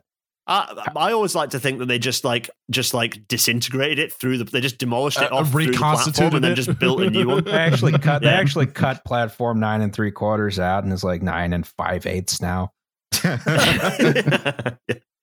So um, at the bottom, you can see the same thing. You can sort of see the differences going on here, of like, but also you'll notice that there are more slips on the new layout to try and do more with less space. And actually, what they did, they actually closed one of the three tunnels. There were three tunnels, then they closed them uh, to, down to two tunnels, which was obviously very clever. So uh, if we roll forwards to uh, five years ago, um, this was a dreadful idea. So what we decided to do is basically reverse all of this um, only a few decades later. And you can see that the kind of the uh, you've got an eleven platform King's Cross, uh, lots of S and C to achieve to get the trains kind of onto the two tracks, uh, sorry, two pairs of tracks through Gasworks Tunnel and out. And you can see that the, the remodeling has kind of extended those out. I was talking about longer switches for a reason. So we've actually got these longer switches so that the stuff happens. The trains can basically, the driver can basically put them, go into full notch and accelerate away. Uh, oh, you never want to go full notch. Good grief. Anyway, um, uh, that was that, that was Install it. That was a Minecraft joke, candy. Everyone. That was a Minecraft joke. Oh. Anyway, um, uh, yeah. So that, and the reason for putting this diagram up was more so that I could put these pictures up. So next slide, please. Um, and in fact, you can do like a, a, a, a forwards and back because we've got almost in the same position from the helicopter a before and after. So like the next slide again is the new layout. And then you can like roll back to the previous layout again. And you can sort of see all the tracks all smooshed together. And then the next one, they're kind of more opened out. And actually the, the, everything can go a bit faster because we've opened up another bore of the tunnel. Anyway, so this is this is compared to this the sort of, so for, for example, compared to Penn Central, this is a very straightforward, simple setup, right? This is, despite being like one of the main uh, like uh, north-facing terminals in London, King's Cross is actually quite a small station. It manages to do quite a lot because it's quite simple, but it is, let's face it, quite a small station. Um, and the majority of capacity, is the, the main the reason they could do this is because, wait for it, they built some through platforms for Thameslink underneath the station next door. That's impossible. So rather you can't than do that. Terminating a load of suburban trains, you've got through platforms that do that, that have like twice the capacity. So that really helped in simplifying King's Cross, right? This will be relevant, folks. Um, uh, yeah, so there's King's Cross. Nice, nice little back and forth. Uh, next slide, please. This is just uh, pornography for the benefit of everyone Thank here. Thank you, Gareth. Uh, uh, there we go. Yes, this is this is Newcastle East Junction, which uh, for a very long time. Uh, I think possibly undefeated champion uh, held the record for the most uh, the most diamond crossings yeah, uh, of any those, layout. Those sexy curves. There, I mean, it's there was one in Chicago that came close, but I don't think ooh. It was this much. Um, this is a yeah. I mean, this is this is a mess. Like, it's beautiful. Don't get me wrong, but to maintain this, you require a load of dudes, and um, and they I, yeah. I, I've got a picture of them actually building this, and that that this in fact the same train you can see that like Mallard looking thing. Yeah. Um, it's like just right next to them. It's just right next to them, going through like, at speed. Well, you're, you know. you're like, you're like, you have to cast this in like one piece or some crap. yeah. Jesus, so this is like lots of very heavy pieces yeah. of metal. Oh golly, yeah. Just yeah. And yeah. So nowadays you just can't build this. I mean, they, just you just. Ugh. I like how they gave up putting ties in, and it's all on like uh, concrete uh, plinths. It's, yeah, it's all, well, it's like it's worse than that. It's long timber, so it's like way beams, so oh they've then got to God. like curve so and like, lay underneath. Like Brunel, like Brunel track. It's so yeah. great to just like hear an engineer say, technically now this cannot be done anymore. yeah, I, I would not like to. Basically, all of the things that allow me to sign off on a design as a design lead would I? I have no. I just don't have the tools to to check that this would be okay is anymore. Is this a single like, slip on nuts. a curve? it is, yeah. yeah, it is. Also, what some of my favorite stuff is like you can look at the length of some of those little bits of rail where where the tracks are like kind of half crossing over yeah. each other. There's, I think, there's a little bit just near where you've scribbled, yeah. just a bit further down. You can see there's like a triangle of metal. That's that's I. I If you, I can't oh. quite like the John Maddening needs to be a bit further down. If guy? you follow down from your single slip on a curve, you can see there's like a weird little triangle of metal that is uh, intersected by rails going in all directions. And I would not like to be that little piece of metal because I would get pummeled. Yeah. Um, anyway, so sorry, I just put this in for this a kind of reason. Like this basically works on the principle of like faith, I guess. yeah. Well, just, you know, the, the whole thing is like, this is the opposite of the Alice uh, methodology, which is that it's all quite squidgy and mm. you just hope and pray. Um, so the reason I put this in is to show what you can get if, uh-huh. if you've got tracks intersecting each other. This is really ho- horrible and complicated. You don't want this. Um, also, just two bonus laugh at the U K slides with girder rail. Once you have girder rail, you can do anything you want. Indestructible. I learned this from oh, trolleys. yeah, but try convincing anyone in North America to use girder rail. Oh, having just spent God. the last two years trying to do that, it's really hard. Yeah. No one likes girder rail in in North America. Uh, I, not... I say North America. I mean the Canadians. The yeah. Canadians hate the stuff. Oh, I wouldn't have girder rail. Anyway, so um, uh, like next slide where we can laugh at the U K. Oh boy! So relevant to what we've just discussed about Penn Central, here are some, and I, I really need to emphasize this, brand new renders of the H S two, so the new high-speed line in the U K, High Speed two's like feather in the cap terminus Wait a second. At, in Euston. Wait a and second. And they're burying it underground. This is just Penn Station again. Yeah. yeah, this is the. I see what you're doing. This is the same thing a hundred yep. years after the fact. Yeah, we we what we have done here is uh, the worst thing. Uh, we've done the worst thing, and what's even funnier is if we go to the next slide, which is possibly my favorite of all these. Invisible magical oversight development that's invisible. We're gonna oh. put a uh, hotel on top of no, it. Oh my God. I don't need to yeah, but no, Alice, that. as you can see, you can see through the hotel to the clouds on the other I side, like so it that. doesn't count. We're it's gonna true. put a transparent hotel on top of it. I know, right? We're a gonna have hotel. a pile of bird corpses at the foot of it. yeah. yeah, this thing is gonna be covered in those like little plastic spikes. Like this is gonna have so many of those little anti-pigeon plastic spikes all over it. Oh my God. Anyway, sorry, that was just me interjecting and, and like hijacking two yeah. slides to laugh at bad decisions that we're making, uh, that we're not learning from uh, our our friends uh, in uh, who have to try and use Penn Central. Yeah, and and and I, I think that does dovetail with um one of the problems with Penn Station today. Um, everyone wants to fix Penn Station, right? There's a big obsession with it. People argue online about it all the time. Constantly. People try to do it in real mm. life using real money, and there's a lot of it. And they run into a major issue which no one actually wants to um, uh, address, right? Which is, what's the problem they're fixing? Yeah. Um, and this is this is the hard problem, right? Uh, by and large, there's two big theories about what the problem with Penn Station is, which is either A, there isn't enough capacity, or B, there isn't a pretty head house. Yeah. And oh dear, most of the big funding has gone to B. Um, oh no! But the thing is, right? Ha- want, having want. having a pretty head house will increase your capacity because it'll motivate the workers to to go faster. Of course, yeah. To be fair, put it back the way it was. Um, mm. We're gonna get to that. Uh, so. There's been some some money spent on operational improvements, right? Uh, since the station was replaced with the current basement, right? So there's direct trains from more locations in New Jersey now through the Aldine connection. There's the West Side Yard, which is this guy over here where all the Long Island Railroad trains are stored now, mm. making it into a sort of quasi-through station, right? You got newer. That's good. You got newer and more reliable rolling stock. You got the Empire connection, so Amtrak's only using one station in New York City now, instead of two, uh, because before they were using both Grand Central and Penn. Now all the trains go into Penn, right? Um, but uh, yeah, I guess to understand what the improvements that have been funded are and what the problems are, we got to actually look at the station and how it operates, mm. right? Uh, so here, here, here's our tracks.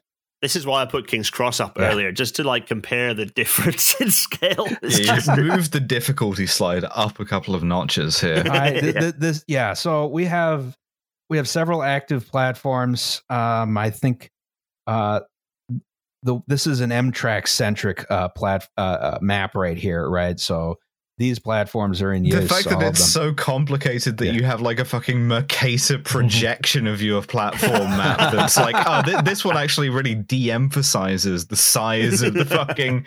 Yeah. Uh... So we have we have a lot of a lot of platforms here. They serve a lot of different types of trains. You got long distance trains, right? They idle at the platform a while. All of them terminate here. Some of them are international, like the Toronto train and the Montreal train. Most of them have some weird boarding procedures.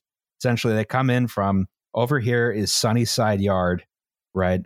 Sunnyside, oh. yeah. Sunnyside is where the Amtrak and New Jersey Transit uh, trains are stored.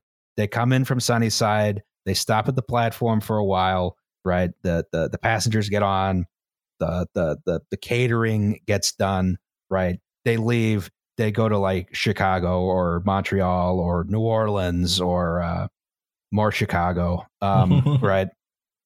You have intercity trains. Um, some of them come from Washington, D C. They stop here. They change crews. They keep going. Either uh, either if they terminate here, they go to Sunnyside Yard. If they go through, they go out to Boston, right? Some of them start here. They all come here. They pick up passengers. They go down to Washington, D C. Um, some of the trains go up this thing called the Empire Connection here. They go north, right? Um, then you have the commuter trains. Oh god! So, oh, no. and there's there's there's a couple of ways they come through. So some of them come in, they go to the platform, they fart out all their passengers, and then they go back. That's the Long Island oh, Railroad side. Some of them, some of them come in, they fart out all our passengers, and then they go into the West Side Yard. Uh, going the other way, New Jersey Transit. Some of them come in, they fart out all their passengers, they go back. But again, most of them oh. come in, they fart out all their passengers, and then they go to the Sunnyside Yard. Right? That's fine. So we have a lot of you have this sort of distinction between what you would call a revenue move and a non-revenue move.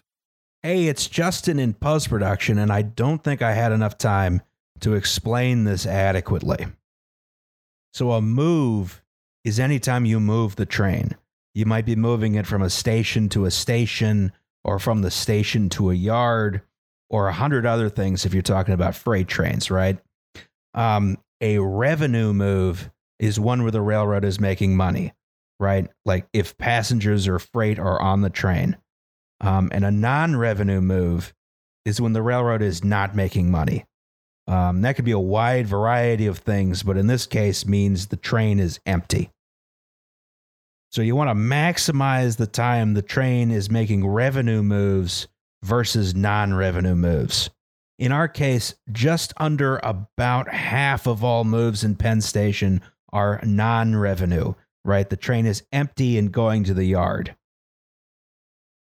Now, this is phrased in terms of capitalism, right? We're talking about when the train is making money, but even in a post-scarcity communist utopia, you're going to want to maximize the amount of time the train is doing something productive versus the time it's idle or unproductive, right? Uh, it's because you can't conscript everyone into the communist railroad corps, right? The nation needs artists and poets. Anyway, back to the show. Right? So oh, you sort so, of empties east, yeah, like empties empty west. Coaching. Yeah. Yeah. Yeah. Yeah. Oh, yeah. um, oh, if only there was a drop. A lot of trains act like they're through trains, but they they discharge all of their passengers before they leave. And again, these are very narrow pat- platforms, so it takes a while, right? Fucking miserable. Yes. Um, and there also are... N- but operationally, those are better because at least they reduce your conflicting moves. This is true, yes. And you have two different yards for two different operators. Again, Long Island Railroad's over here. New Jersey Transit is over here. Soon, Metro North's going to be coming in. I don't know how that's going to work. Uh, Amtrak is also at Sunnyside over here. Uh, you have different power systems. This has third rail and overhead line. Oh, uh, don't do yeah. that. Ugh. So Long Island Railroad's all third rail. New Jersey Transit's overhead line. Amtrak's overhead line, except the Empire Connection, which is third rail. Um, yeah. Well, the uh, they run these these diesel locomotives with the third rail shoe, which they are supposed to turn on when they're in the station area, and a lot of times they don't. Um Oh, my God. Getting sprayed with oil. It's back. Yeah, he's great. Yeah, you're getting some nice diesel fumes. Um, yeah, of course, the West Side Yard is also fun because it's probably the, the uh, they use some of the most expensive real estate in the world for storing trains. Um, yeah. They built Hudson Yards on top of it now, so it's fine. You know, you had the, the vessel and stuff like that. Well, they're right? closing right. the vessel, aren't uh, they? And they closed yeah. them. Yeah, and that and the Neiman Marcus. Um, I do like the Neiman Marcus. It's Neiman uh, Marcus probably has a smaller body count, at least. We can say that true, for yes. it. So, but yeah, it's a terminal and through station, right? Um, which, as, if, which, as I pointed out earlier in my uh, snazzy uh, rubbish sketches, this is bad, folks. It's a through-minal station. Yes. um, uh, now, now, if you wanted some real gore, I could put Chicago Union Station up here. Um, oh, Jesus. Oh, no. That's two terminal stations back to back.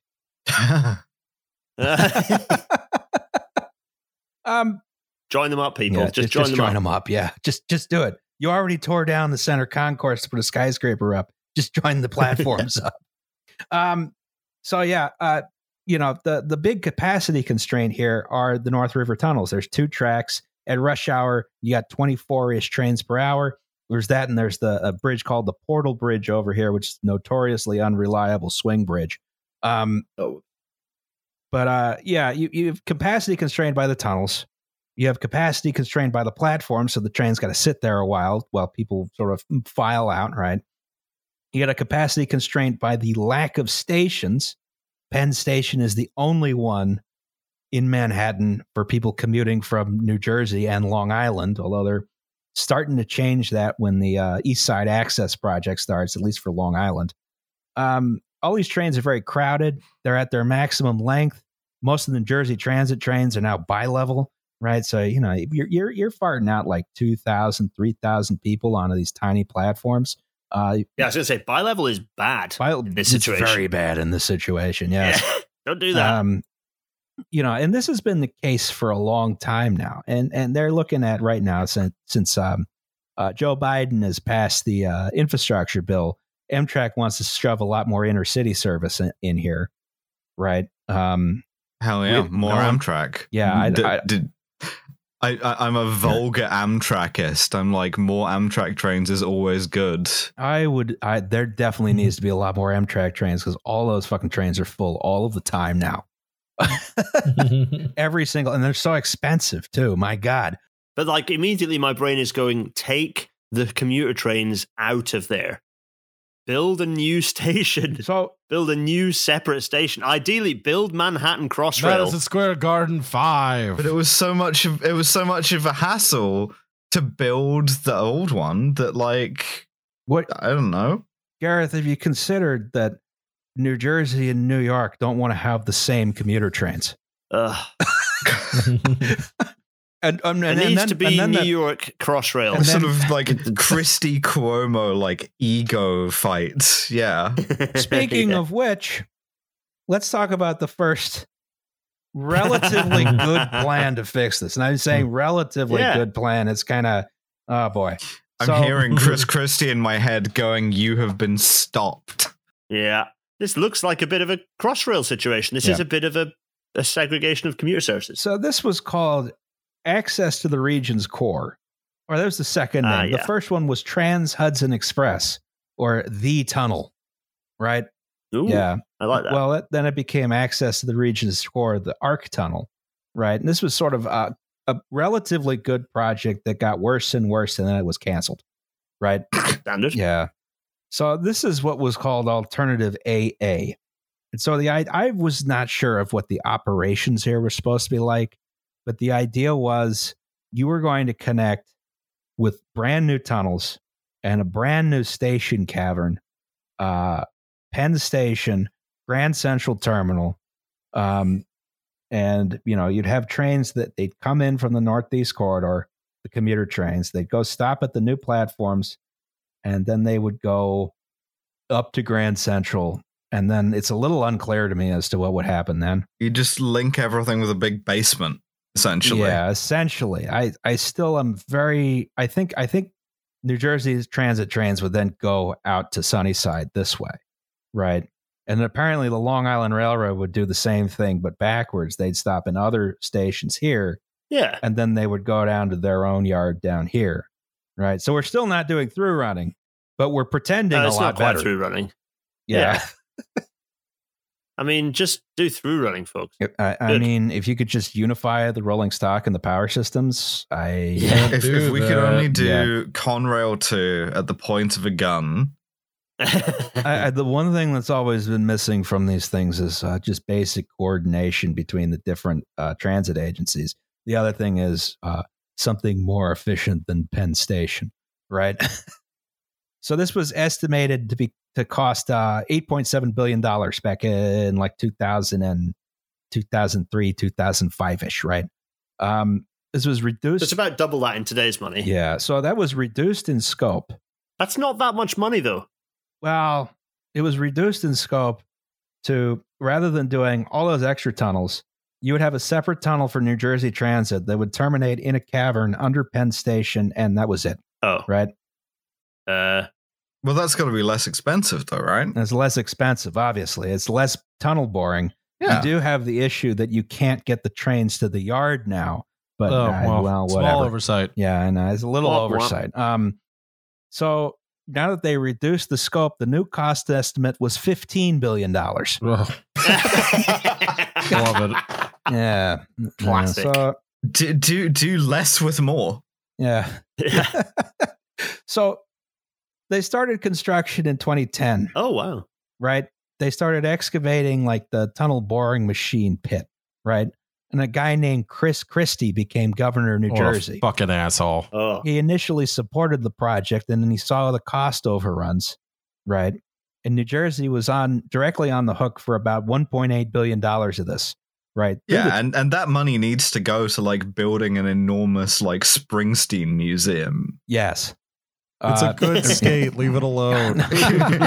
we, need, we need to like slightly increase the size of the font on the Trenton Makes the Stop World Takes. Man, it's a good bridge. We need to redo the whole bridge with slightly larger letters. Actually, when they renovated the bridge, they did redo it in slightly yeah, larger letters. Did. Oh my God. See, I, I have come to a deep psychic understanding of the state of New Jersey purely by accident, by imagining what a bunch of like blowhard Northeastern Italians would do, and this has worked out for me perfectly. Yeah, that's you nailed it. So a lot of this was being funded through the American Reinvestment and Recovery Act, you know, Obama, right? Obama, Obama, yep. And Barack Obama, as the mm-hmm. B B C said. Um, uh, but New Jersey was directly on the hook for about one point eight billion dollars through the New Jersey Turnpike Authority for some reason. And what? so Christie decided, all right, I'm canceling my share of the project, which effectively oh, meant yeah, cool. canceling the whole project. Yep. And then they spent that money on road improvements in Hudson County. Oh, big, big Springsteen Museum. Yeah. yeah. Uh-huh. So two years later, the entire state, the entire state of New Jersey went into New York City and spent that money on a T-shirt at San Gennaro. Oh, Jesus. so, so having canceled, yeah, let me get an extra, extra, extra large. Yeah, it'll be uh, one point eight billion dollars. having, Don't be having, mean. having canceled this project, uh, two years later, Hurricane Sandy hit. Right. Mm-hmm. And flooded the existing uh, North River tunnels. Right. Yep. Mm-hmm. yep. And then there's been this sort of slow rolling salt corrosion in the concrete ever since, which requires really heavy repairs, which Amtrak says they got to take one of the tubes out of service in order to do it properly. Right. Um, so now there was an absolute need for two more tunnels. So good job we're building them. Yeah. yeah. Well, no, we're not building uh... them. Yeah. So it's this, uh, America, Gareth. We're dumb as fuck here. oh, let's, it's not just. Don't worry, it, we can all be friends together. Yeah. Well, yeah. The other, the oh, other, the other fun one is that um, you know, there was a little bit of advanced warning about Hurricane Sandy on account of it was a hurricane. You know, which takes a while to get up there. Um, don't they land? Don't they land like quite a few states south? Y- yeah, this it came up from like I don't, I don't remember where Sandy start, started, but it took like Georgia, I think like Georgia or some crap. Yeah, I mean you had like two or three days warning. Anyway, so they they had like a huge amount of their rolling stock stored in a yard in like Long Branch, right, which is protected by one sand dune from the ocean. Uh, oh, oh yeah, no! Yeah, so. All their electric locomotives got flooded out and a huge amount of the rolling stock. They just didn't move it. It's like you, you could have just done... a guy, just a guy down there scraping salt off all the electrics. Yeah. Standing at the head of an electric locomotive with a harpoon in hand, yeah. like grimly reciting Rime of the Ancient Mariner. No. Yeah, that's it. Yeah. Yeah. So, all right. So Chris Christie, of course, canceled the funding for these tunnels that were already under construction. So we have to. Um, cool. But luckily, Andrew Cuomo still wanted a project. Oh, no. I still want a project. That was the dreadful Cuomo. Oh, my God. So Daniel Patrick Moynihan was a U S senator oh, that guy. from New York. He was most famous for the Moynihan Report, where he did phrenology to determine the uh, cause of black poverty back in nineteen sixty-five, right? nineteen sixty-five. Oh, it's a good year yeah, for getting the calipers exactly, out. Exactly, right? You know, he blamed poverty on Jesus. sort of ghetto culture and the existence of the welfare state. Uh, also one of the architects of L B J's war on poverty, which maybe is why it didn't work that well. Oh, dear. Love a great society guy. Uh, oh, my they're God. They're always so cool. Uh, yeah. But he also thought a major issue with Penn Station was the lack of a pretty head house, right? Mm-hmm. Because uh, he he remembered back when he was a boy in shining shoes in the uh, Penn Station uh, concourse, right? Fuck my ass, dude. So the solution, even when America does meritocracy, it still finds a way to fuck everything up.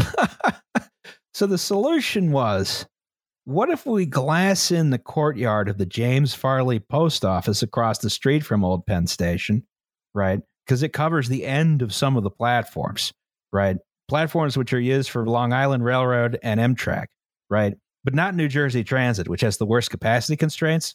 Um, fuck those oh. guys, right? Oh, yeah. Screw them. Um, and this project languished uh, for a long time until Champion of the People Andrew Cuomo rode in. Right, I think he got being this... given an opportunity to fuck with the the people of New Jersey and also like be photographed opening something. Yes. So uh, now, what does this concourse do? Right, um, and I think maybe makes it more annoying to wait for a train. Gets, gives you somewhere to shop in New York City, which previously didn't have a lot of stores. No, there's no stores in this concourse yet. Nope, there's they not. They haven't opened that huh. part yet. Um, oh, wait, what? yeah. Yeah, they they have they, they're still working on the stores part. Huh, you go in here and there's action. Nothing. You can't terrible. Even get your like shoes shined by a future senator. No, no, you can do that at uh, thirtieth Street Station though. Um, mm. So uh, uh, what you have are you have some escalators, right? Um, that go down to various platforms, and those platforms they are look very thin. Uh, if you're in the box here, you can get down to the Amtrak platforms, right? And then these extra platforms, fuck you. They've, they've, they've got some gamer lights on there, on the top, though, on the roof thing. You got some, yeah. R G, some R G B on oh, there. Oh, yeah, they got some uh, R G B, yeah. Um, and so the, the, the general idea here, right, um, you know, you get a nice glass roof space to wait for Amtrak. Um, it's very similar to the philosophy of Old Penn Station in that this is only for long-distance trains, really, and inner-city trains. So what they did was they learned none of the good lessons, and they decided to implement everything that didn't work about the original Correct. Concourse? Question mark. There's another problem, which is this: all these escalators are at the end of the platform.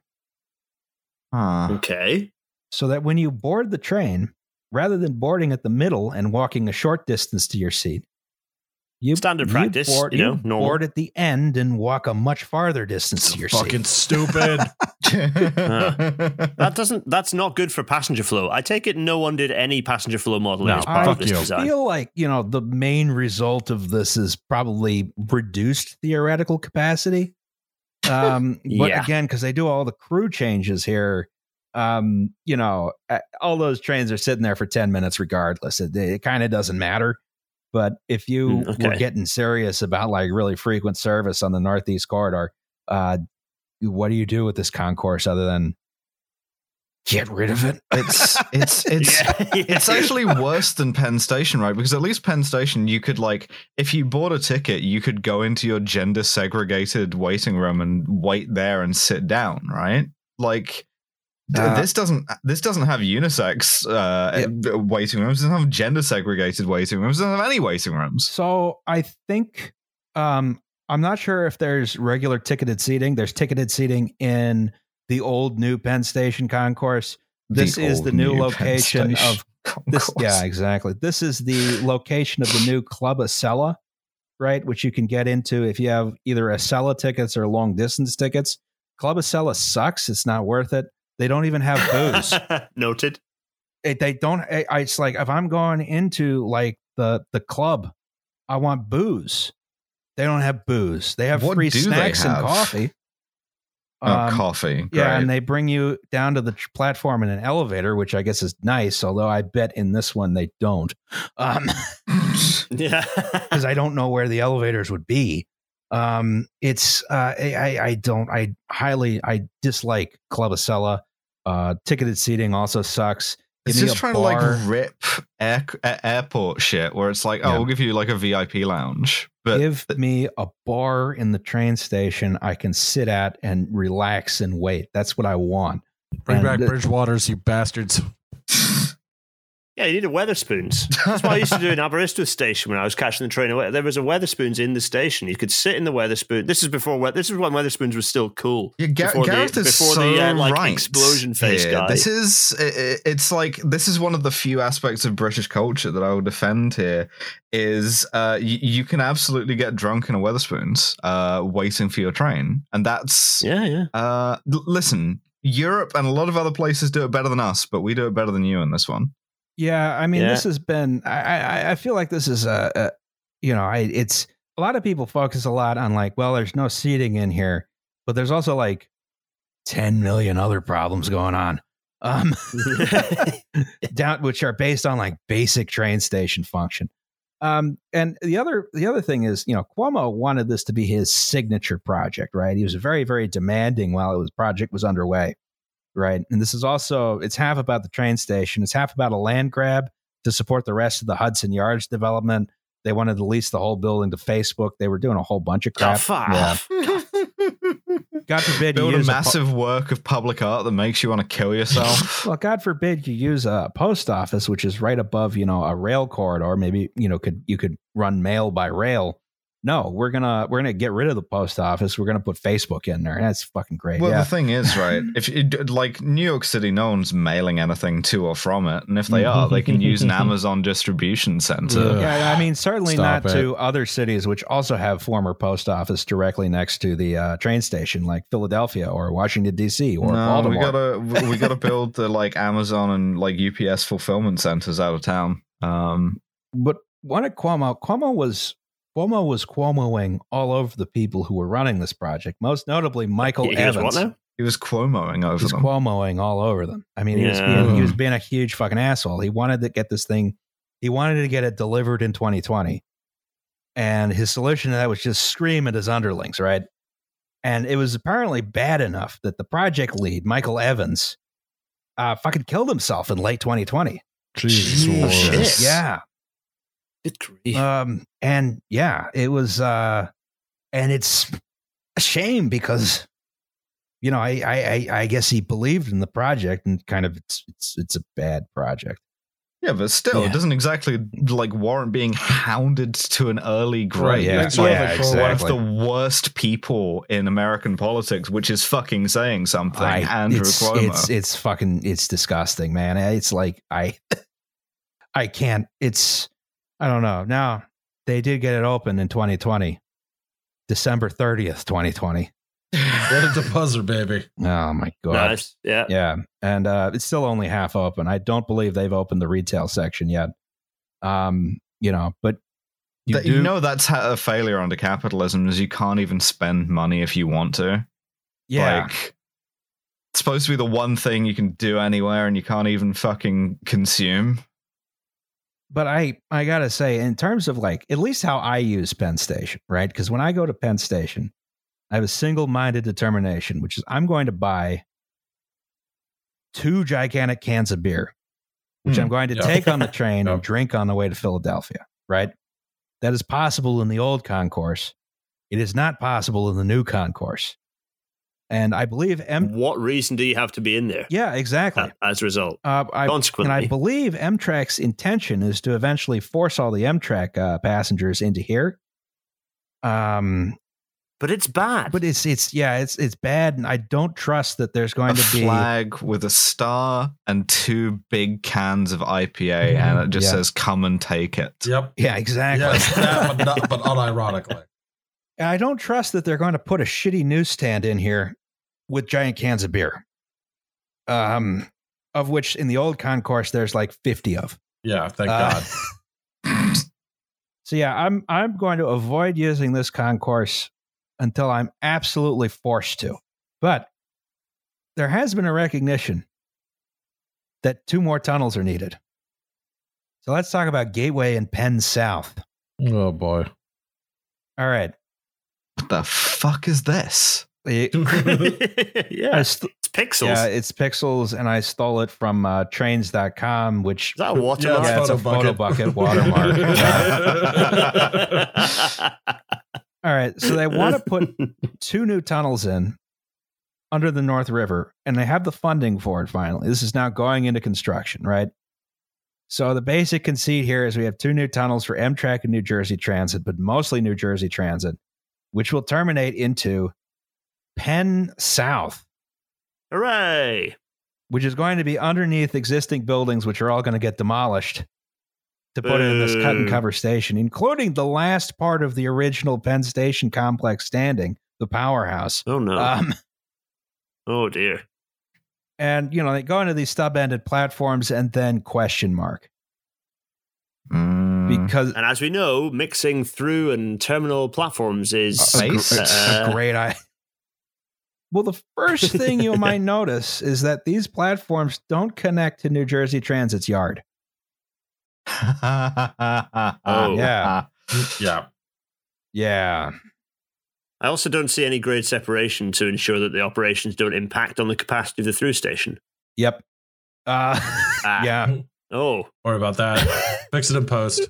This, this, uh, the tunnels like start somewhere over here. So, I mean, it doesn't really go into. I'm I'm a little bit confused as to the actual track layout because I think this is still in flux. They may be getting rid of Penn South, but I'm not sure. Right. Um, but the the current situation is basically centered around we're going to minimize disruption of existing services while also minimizing the amount of new service we can provide at the maximum cost. Yeah, yeah. yeah.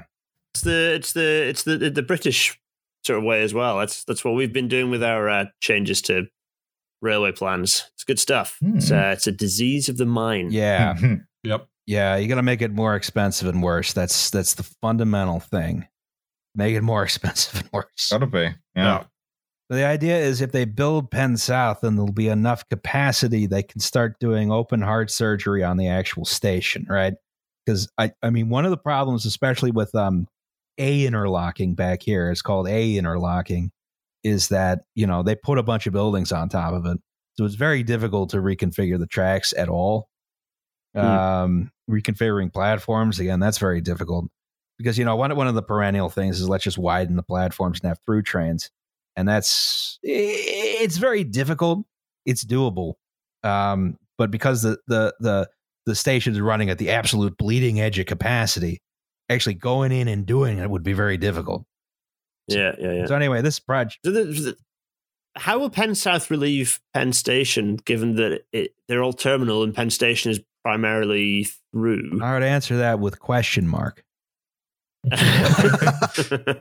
My guess is that's a totally different use case. My guess is eight New Jersey Transit trains come in, At and then once. That's eight fewer. And then, they, and then, they, and then they, they're they, buried there. They're they, entombed yeah. there, and they just die. They, yeah. yeah, that's what they there. Ever got to New York. Sit, it's like nine, platform nine and three quarters. They are vaporized and yeah. reassembled uh, outside of the train station. Yes, yeah. You, you, yeah. you you come into these stub-ended platforms. The train is reduced to a soup-like homogenate, and then uh, the next train comes in. So this was this was uh, Andrew Cuomo project, which I, again they may get rid of the the Penn South aspect and just build the new tunnels. This is still in flux. It's budgeted at fourteen and a half billion dollars, which hey is slightly less than. Um, A R C so than the slightly shrunk version yeah. of yeah. the original yeah. plan. And if you can, if you can get a job doing like union labor building those tunnels, you can make a lot of money. Uh, but they were gonna, they were going to use this theoretical extra capacity to start really renovating the main concourse, right? So here's uh here's some renders that came out of the uh, the Cuomo administration. Ugh. Um, oh my! Oh, oh, oh. ah, this Fallout two F M V. Yeah. Uh, I. I really like how it's fairly clear that they didn't use an extended font. They just took a uh, regular font and squashed it.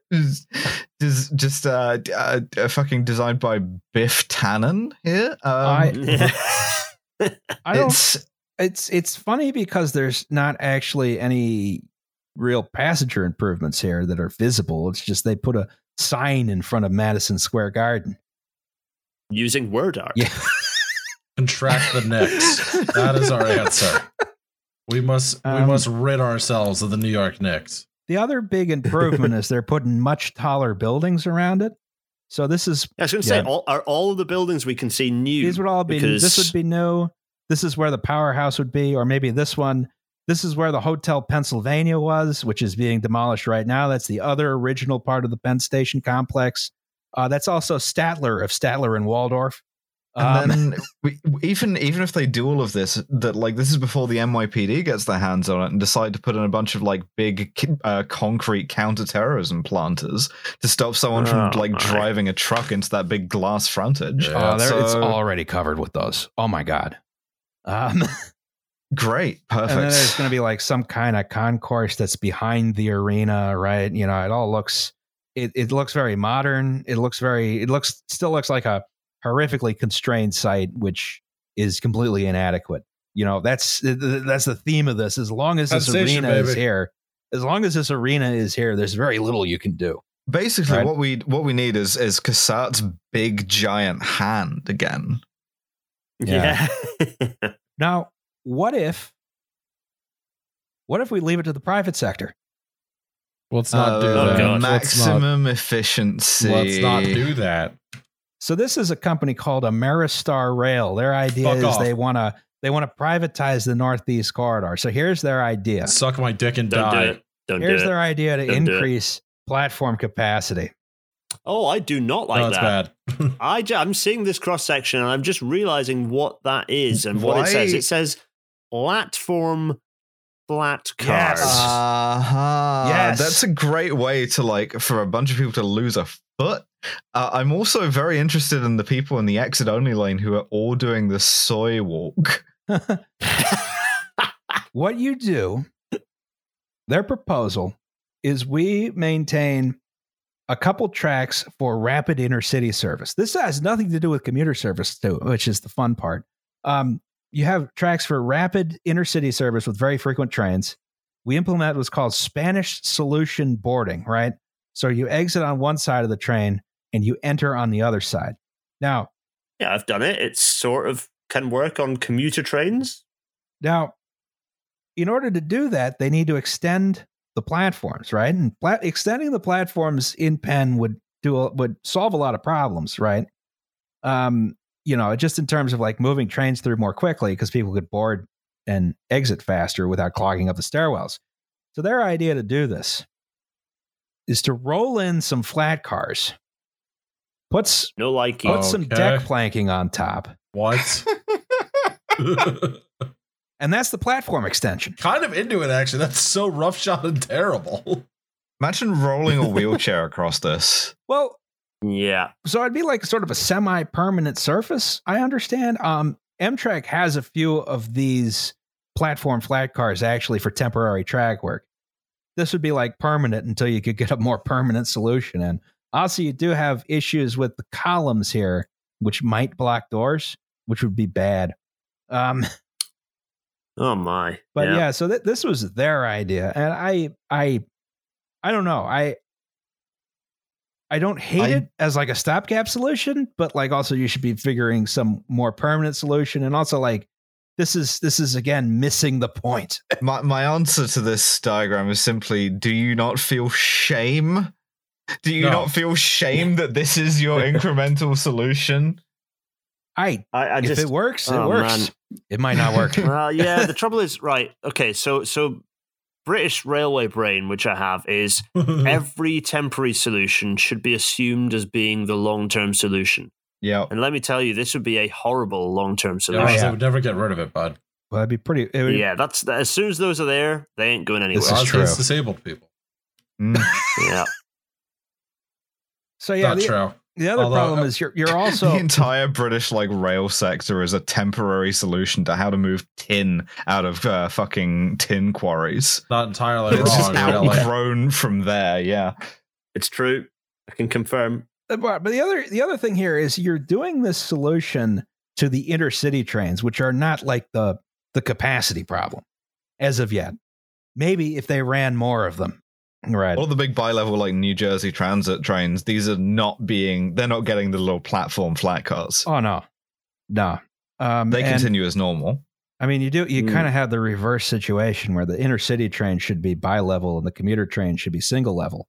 Um, you know, yes. that would be, that would be the, the sane and sensible solution. We do the backwards do of that. that. Um, Because again, the, the dwell time's not as important for intercity trains or long distance trains. No, and it means you can run f- because the dwell. You can then run fewer of them, which gives you more space for the commuter. Oh man, yeah, it's, it's, it's not all, it's, not that complicated. It's all backwards.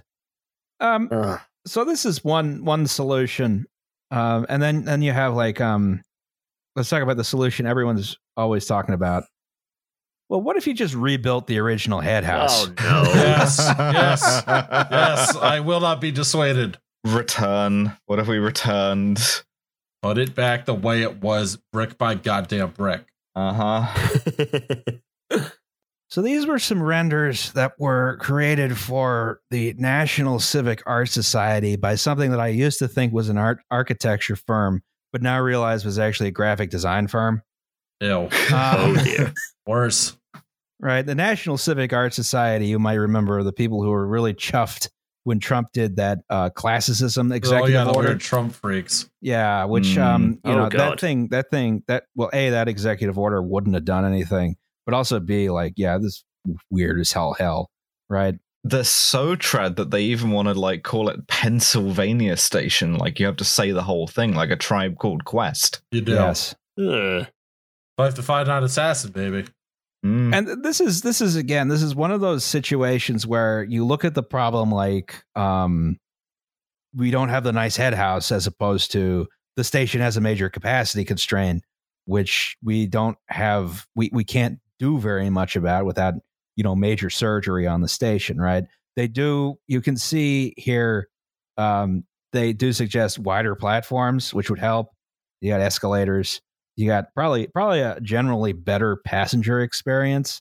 But the other thing here is that if you rebuilt the original station, even with those improvements, you'd still be well below the passenger capacity needed. I mean, if you you could do it, but I think you would have to take out the other half of the station and rebuild the second concourse. Like it would not or build an identical concourse to the first one. Uh, you would not. It would not be something that was historically accurate. It'd be a pastiche, and I mean, the original was a pastiche. Let's get real. I mean, it's all it's, it's yeah. all steel with plaster over it, right? Um, and I mean, I don't hate this idea, right? But uh, if if if it's not executed well, it's going to be an embarrassment. Um, I'll I'll I'll say it. I hate it. I I just uh, work out what you need this railway station to do. Yeah. And then work. Oh, just why is it all like? Oh, let's look. Uh, it's just so backwards. It's so backwards. Mm. Why do we do this in the Anglosphere? Why do we do this? Because oh we're God. very dumb. You know that. This is true. Yep. Um, I don't think these guys have any momentum anymore because, of course, we got to keep Madison Square Garden there. That's the priority one. Um, Contract the Knicks. Yeah. And the Rangers. I fucking hate the Rags too. And so you have. Uh, some alternative proposals. This is from the uh, Regional Plan Association, right? Which is is really where you start have to look at the problem a little bit more holistically, right? Mm. See, because you ask, is the problem Penn Station, or is the problem how do we get more rail capacity into Manhattan? Then yes. you have a lot more options, right? Because you, maybe the place you start is at not Penn Station. Mm. And then when you move more people in through an alternate way in, like something, I don't know, maybe fucking go back to ferries even. I don't give a shit. Do flying mm. taxis. Uh.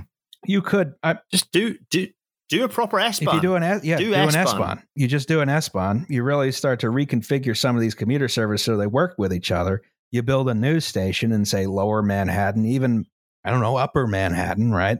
Connects to different subway mm. lines and can you like really shove through a lot of trains really quickly and is built for that task. And then once you've moved a significant amount of that capacity out of Penn Station into something which can handle, you know, the uh, the actual passenger load needed, then you can start saying, how do we improve this station, the Penn Station? I really like but, the line you have about not doing open heart surgery. Yeah. Well, that was actually from uh, someone on our Discord who I think would prefer not to be named. Uh, oh. So, yeah, I, I guess that's the, uh, you know, that that's that's the problem with Penn Station is that you're focusing on Penn Station. mm. Yeah, don't do yeah. that. Yeah. Don't do do do something do, else. Retroactively, do not listen to this podcast. No. Yes. Shouldn't, don't Absolutely. Listen to this podcast. Purge it from your brain. Yeah. It's a stupid, yep. it's a stupid question we've all spent too long trying to answer. Yeah.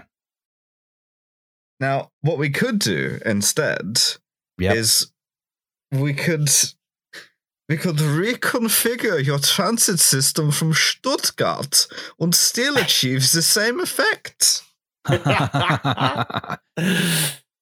We are going to Stuttgart. We are going to make Stuttgart's railway very good. I don't believe so they're going to do any this of this. Is a big, this is a big. Uh, this is something that, like, the a lot of the German, I want to say, the Green Party really hates Stuttgart twenty-one. Uh, uh, but you should not listen to Green parties I, I, on rail I, I infrastructure. We've, we've learned this. Uh, every time I looked at this project, I was like, "That's a pretty good project. We should be doing that." Um, yeah, pretty, pretty much. And they've, they've, they've, they've, yeah. I mean, they've done. They've done what you've just described in the crayon slide yeah. before, which is they've kind of taken a bigger look at, at what actually needs to happen to achieve this. So they're building a new, a new station. They're built essentially building a new station under the kind of underneath the existing one, but perpendicular to it. And it's a through station rather than a, a, a terminal station. And it's in fact got half the number of platforms, and it has fifty percent more capacity. Yeah. I mean, it's amazing what you can do when, when you actually design for high capacity as opposed to trying to, you know, sort of tweak around the edges. And, you know, I, I don't know, uh, I, I demolished two blocks of buildings for stub-ended platforms that don't really work very well. Um, I mean, I mean, it's, I mean, it's worth saying, like, two... You could you could have a, a four track heavy, you know, kind of high density kind of through through route going through Manhattan, right? Going through Lower Manhattan. Yeah. You could build a platform with. You could have two four track. Yeah, you could. So you could have a four track platform. Yeah. That would have honestly absolutely immense capacity. You could you could get one hundred twenty thousand passengers per hour per direction through that sort of, you know, only four tracks. It's all you need. It's just that you conveyor belt it. You have long trains, you know, twelve car trains or whatever, even yeah. longer if you like. And just absolutely design for that, and and go for like a deep bore, so you don't need to demolish stuff up top, other than maybe shafts. Like, you could do this; it's not beyond the wit of humankind to achieve. You got this. Really good bedrock. You got like we choose to build a second train station and do the other things, things, not because they are easy, but because they are hard. Yeah, yes. I, I I always thought, you know, the way you would, you know, if I were uh, mayor slash god of New York City, I would um. Uh, you know, you'd link Hoboken Terminal with Atlantic Terminal. You have a station in like Washington Square. You'd have a second Manhattan station. You know, you'd have uh, a, another station under, you know, Brooklyn, and you would try and unify uh, whatever the highest ridership uh, New Jersey Transit line was with the highest ridership Long Island Railroad line with, you know, very high frequency trains that would use these tracks. Mm. Right. You know, and, uh, you, you know what I'd do if I were mayor stroke god of New York City? Sure. I would rig the ice market. Yes, and I would I would contract the Knicks, and I would contract the Nets, and I would get rid of the Isles, and I would, well, the Isles actually play out on Long Island again, and I would get rid of the uh, the Rangers, and I would get rid of the New York Giants, who don't even when play you say York. Get rid of, do we mean sort of like North Korean failed international football team kind of like get rid of? Uh, I, oh, I know they oh. would be released to other teams. However, their owners would be in front of Madison Square Garden, and I would to uh, make Penn Station uh, cool. And there would be a giant statue to me. I am bordering on the delirious. It's been I cannot I, so. Let's long. face it. If, oh, it's been yeah. so long. It's this is a long one. Uh, let's face it, I could I could try and be uh, mayor and or god of New York, but all I'd end up doing is doing the like the the like sc- Scottish slash British guy thing of just meandering around, looking at everything, going, "Holy shit, this place is quite a city, isn't it?" And just being lost, and then like American like like like locals would laugh at me a lot and would possibly get me to say things. That's that's I pretty think, much that would be my. I think what you, what you need Gareth, to do is to you become a single the, like, man, you would be a hit in bars. I'll tell you that. Become like the Lord Mayor of New York City. Where you just, yeah, you just get like a big chain and big you get sash. to yes. yeah, it, it engage in all the like oh, various yeah yeah yeah and engage in all the like various local folkways and customs and traditions. Wouldn't that make you like not have to think like about? A, that would make it like trains. Mayor of like a tiny square mile of like the financial district, yeah, you, though. You right? take over what Shirley no, Church yeah. owns. Oh yeah. Also, I don't like the end of Alice's description there. Alice, I don't, I don't, didn't like the last bit. I, I can't not think about trains. It's not a thing. I'm not wired that way. They made me this way. Mm. So anyway, well, what did we fucking learn from this? Other than that we spent three always, hours answering the wrong duct question. Tape your mic cable into yeah, the. Thanks for nothing, Ross. Yeah, I mean, you know, that's the issue is we spend all this time thinking about Penn Station, and the, the, the, the what we learn is stop thinking about Penn Station. Yes. It's a sort of a Zen cone, right? Like uh, the, the the answer to the question is not to contemplate the question in the first place. Yes. We've achieved we've achieved Buddha nature in, say, Penn in Penn Station on the Daniel yeah. Patrick Moynihan concourse. Good we have us. achieved Buddha nature. I'm there meditating yeah. on the floor because there's nowhere else to meditate. Drinking your right. beers, complaining bitterly about it. He is right, though. Yeah, when you post this on YouTube, it, it'll just immediately disappear. Absolutely. Yes. Total, total non-attachment to all things, including getting your train on time. Yep. You uh. So, uh, so a Buddhist monk walks up to a falafel stand And, uh, and the, uh, the guy says, "Oh, what can I get you, boss?" And he the says, "Make says, me one with, with everything. everything." Yes. Yes. Now, in order to annoy Alice as much as possible, this will continue for another four and a half hours. All right, now time to talk about Saint Louis Union Terminal. Um, bye, everyone. Bye. Bye. Bye. Bye. Bye. All right. Are we really ending it? Fuck, I was gonna. I, I was so. ready to go. I'm, I'm uh, so. Uh, Liam, I should say you perked it up. Yeah. You just. Uh, no, this is the delirium. Said again. Uh,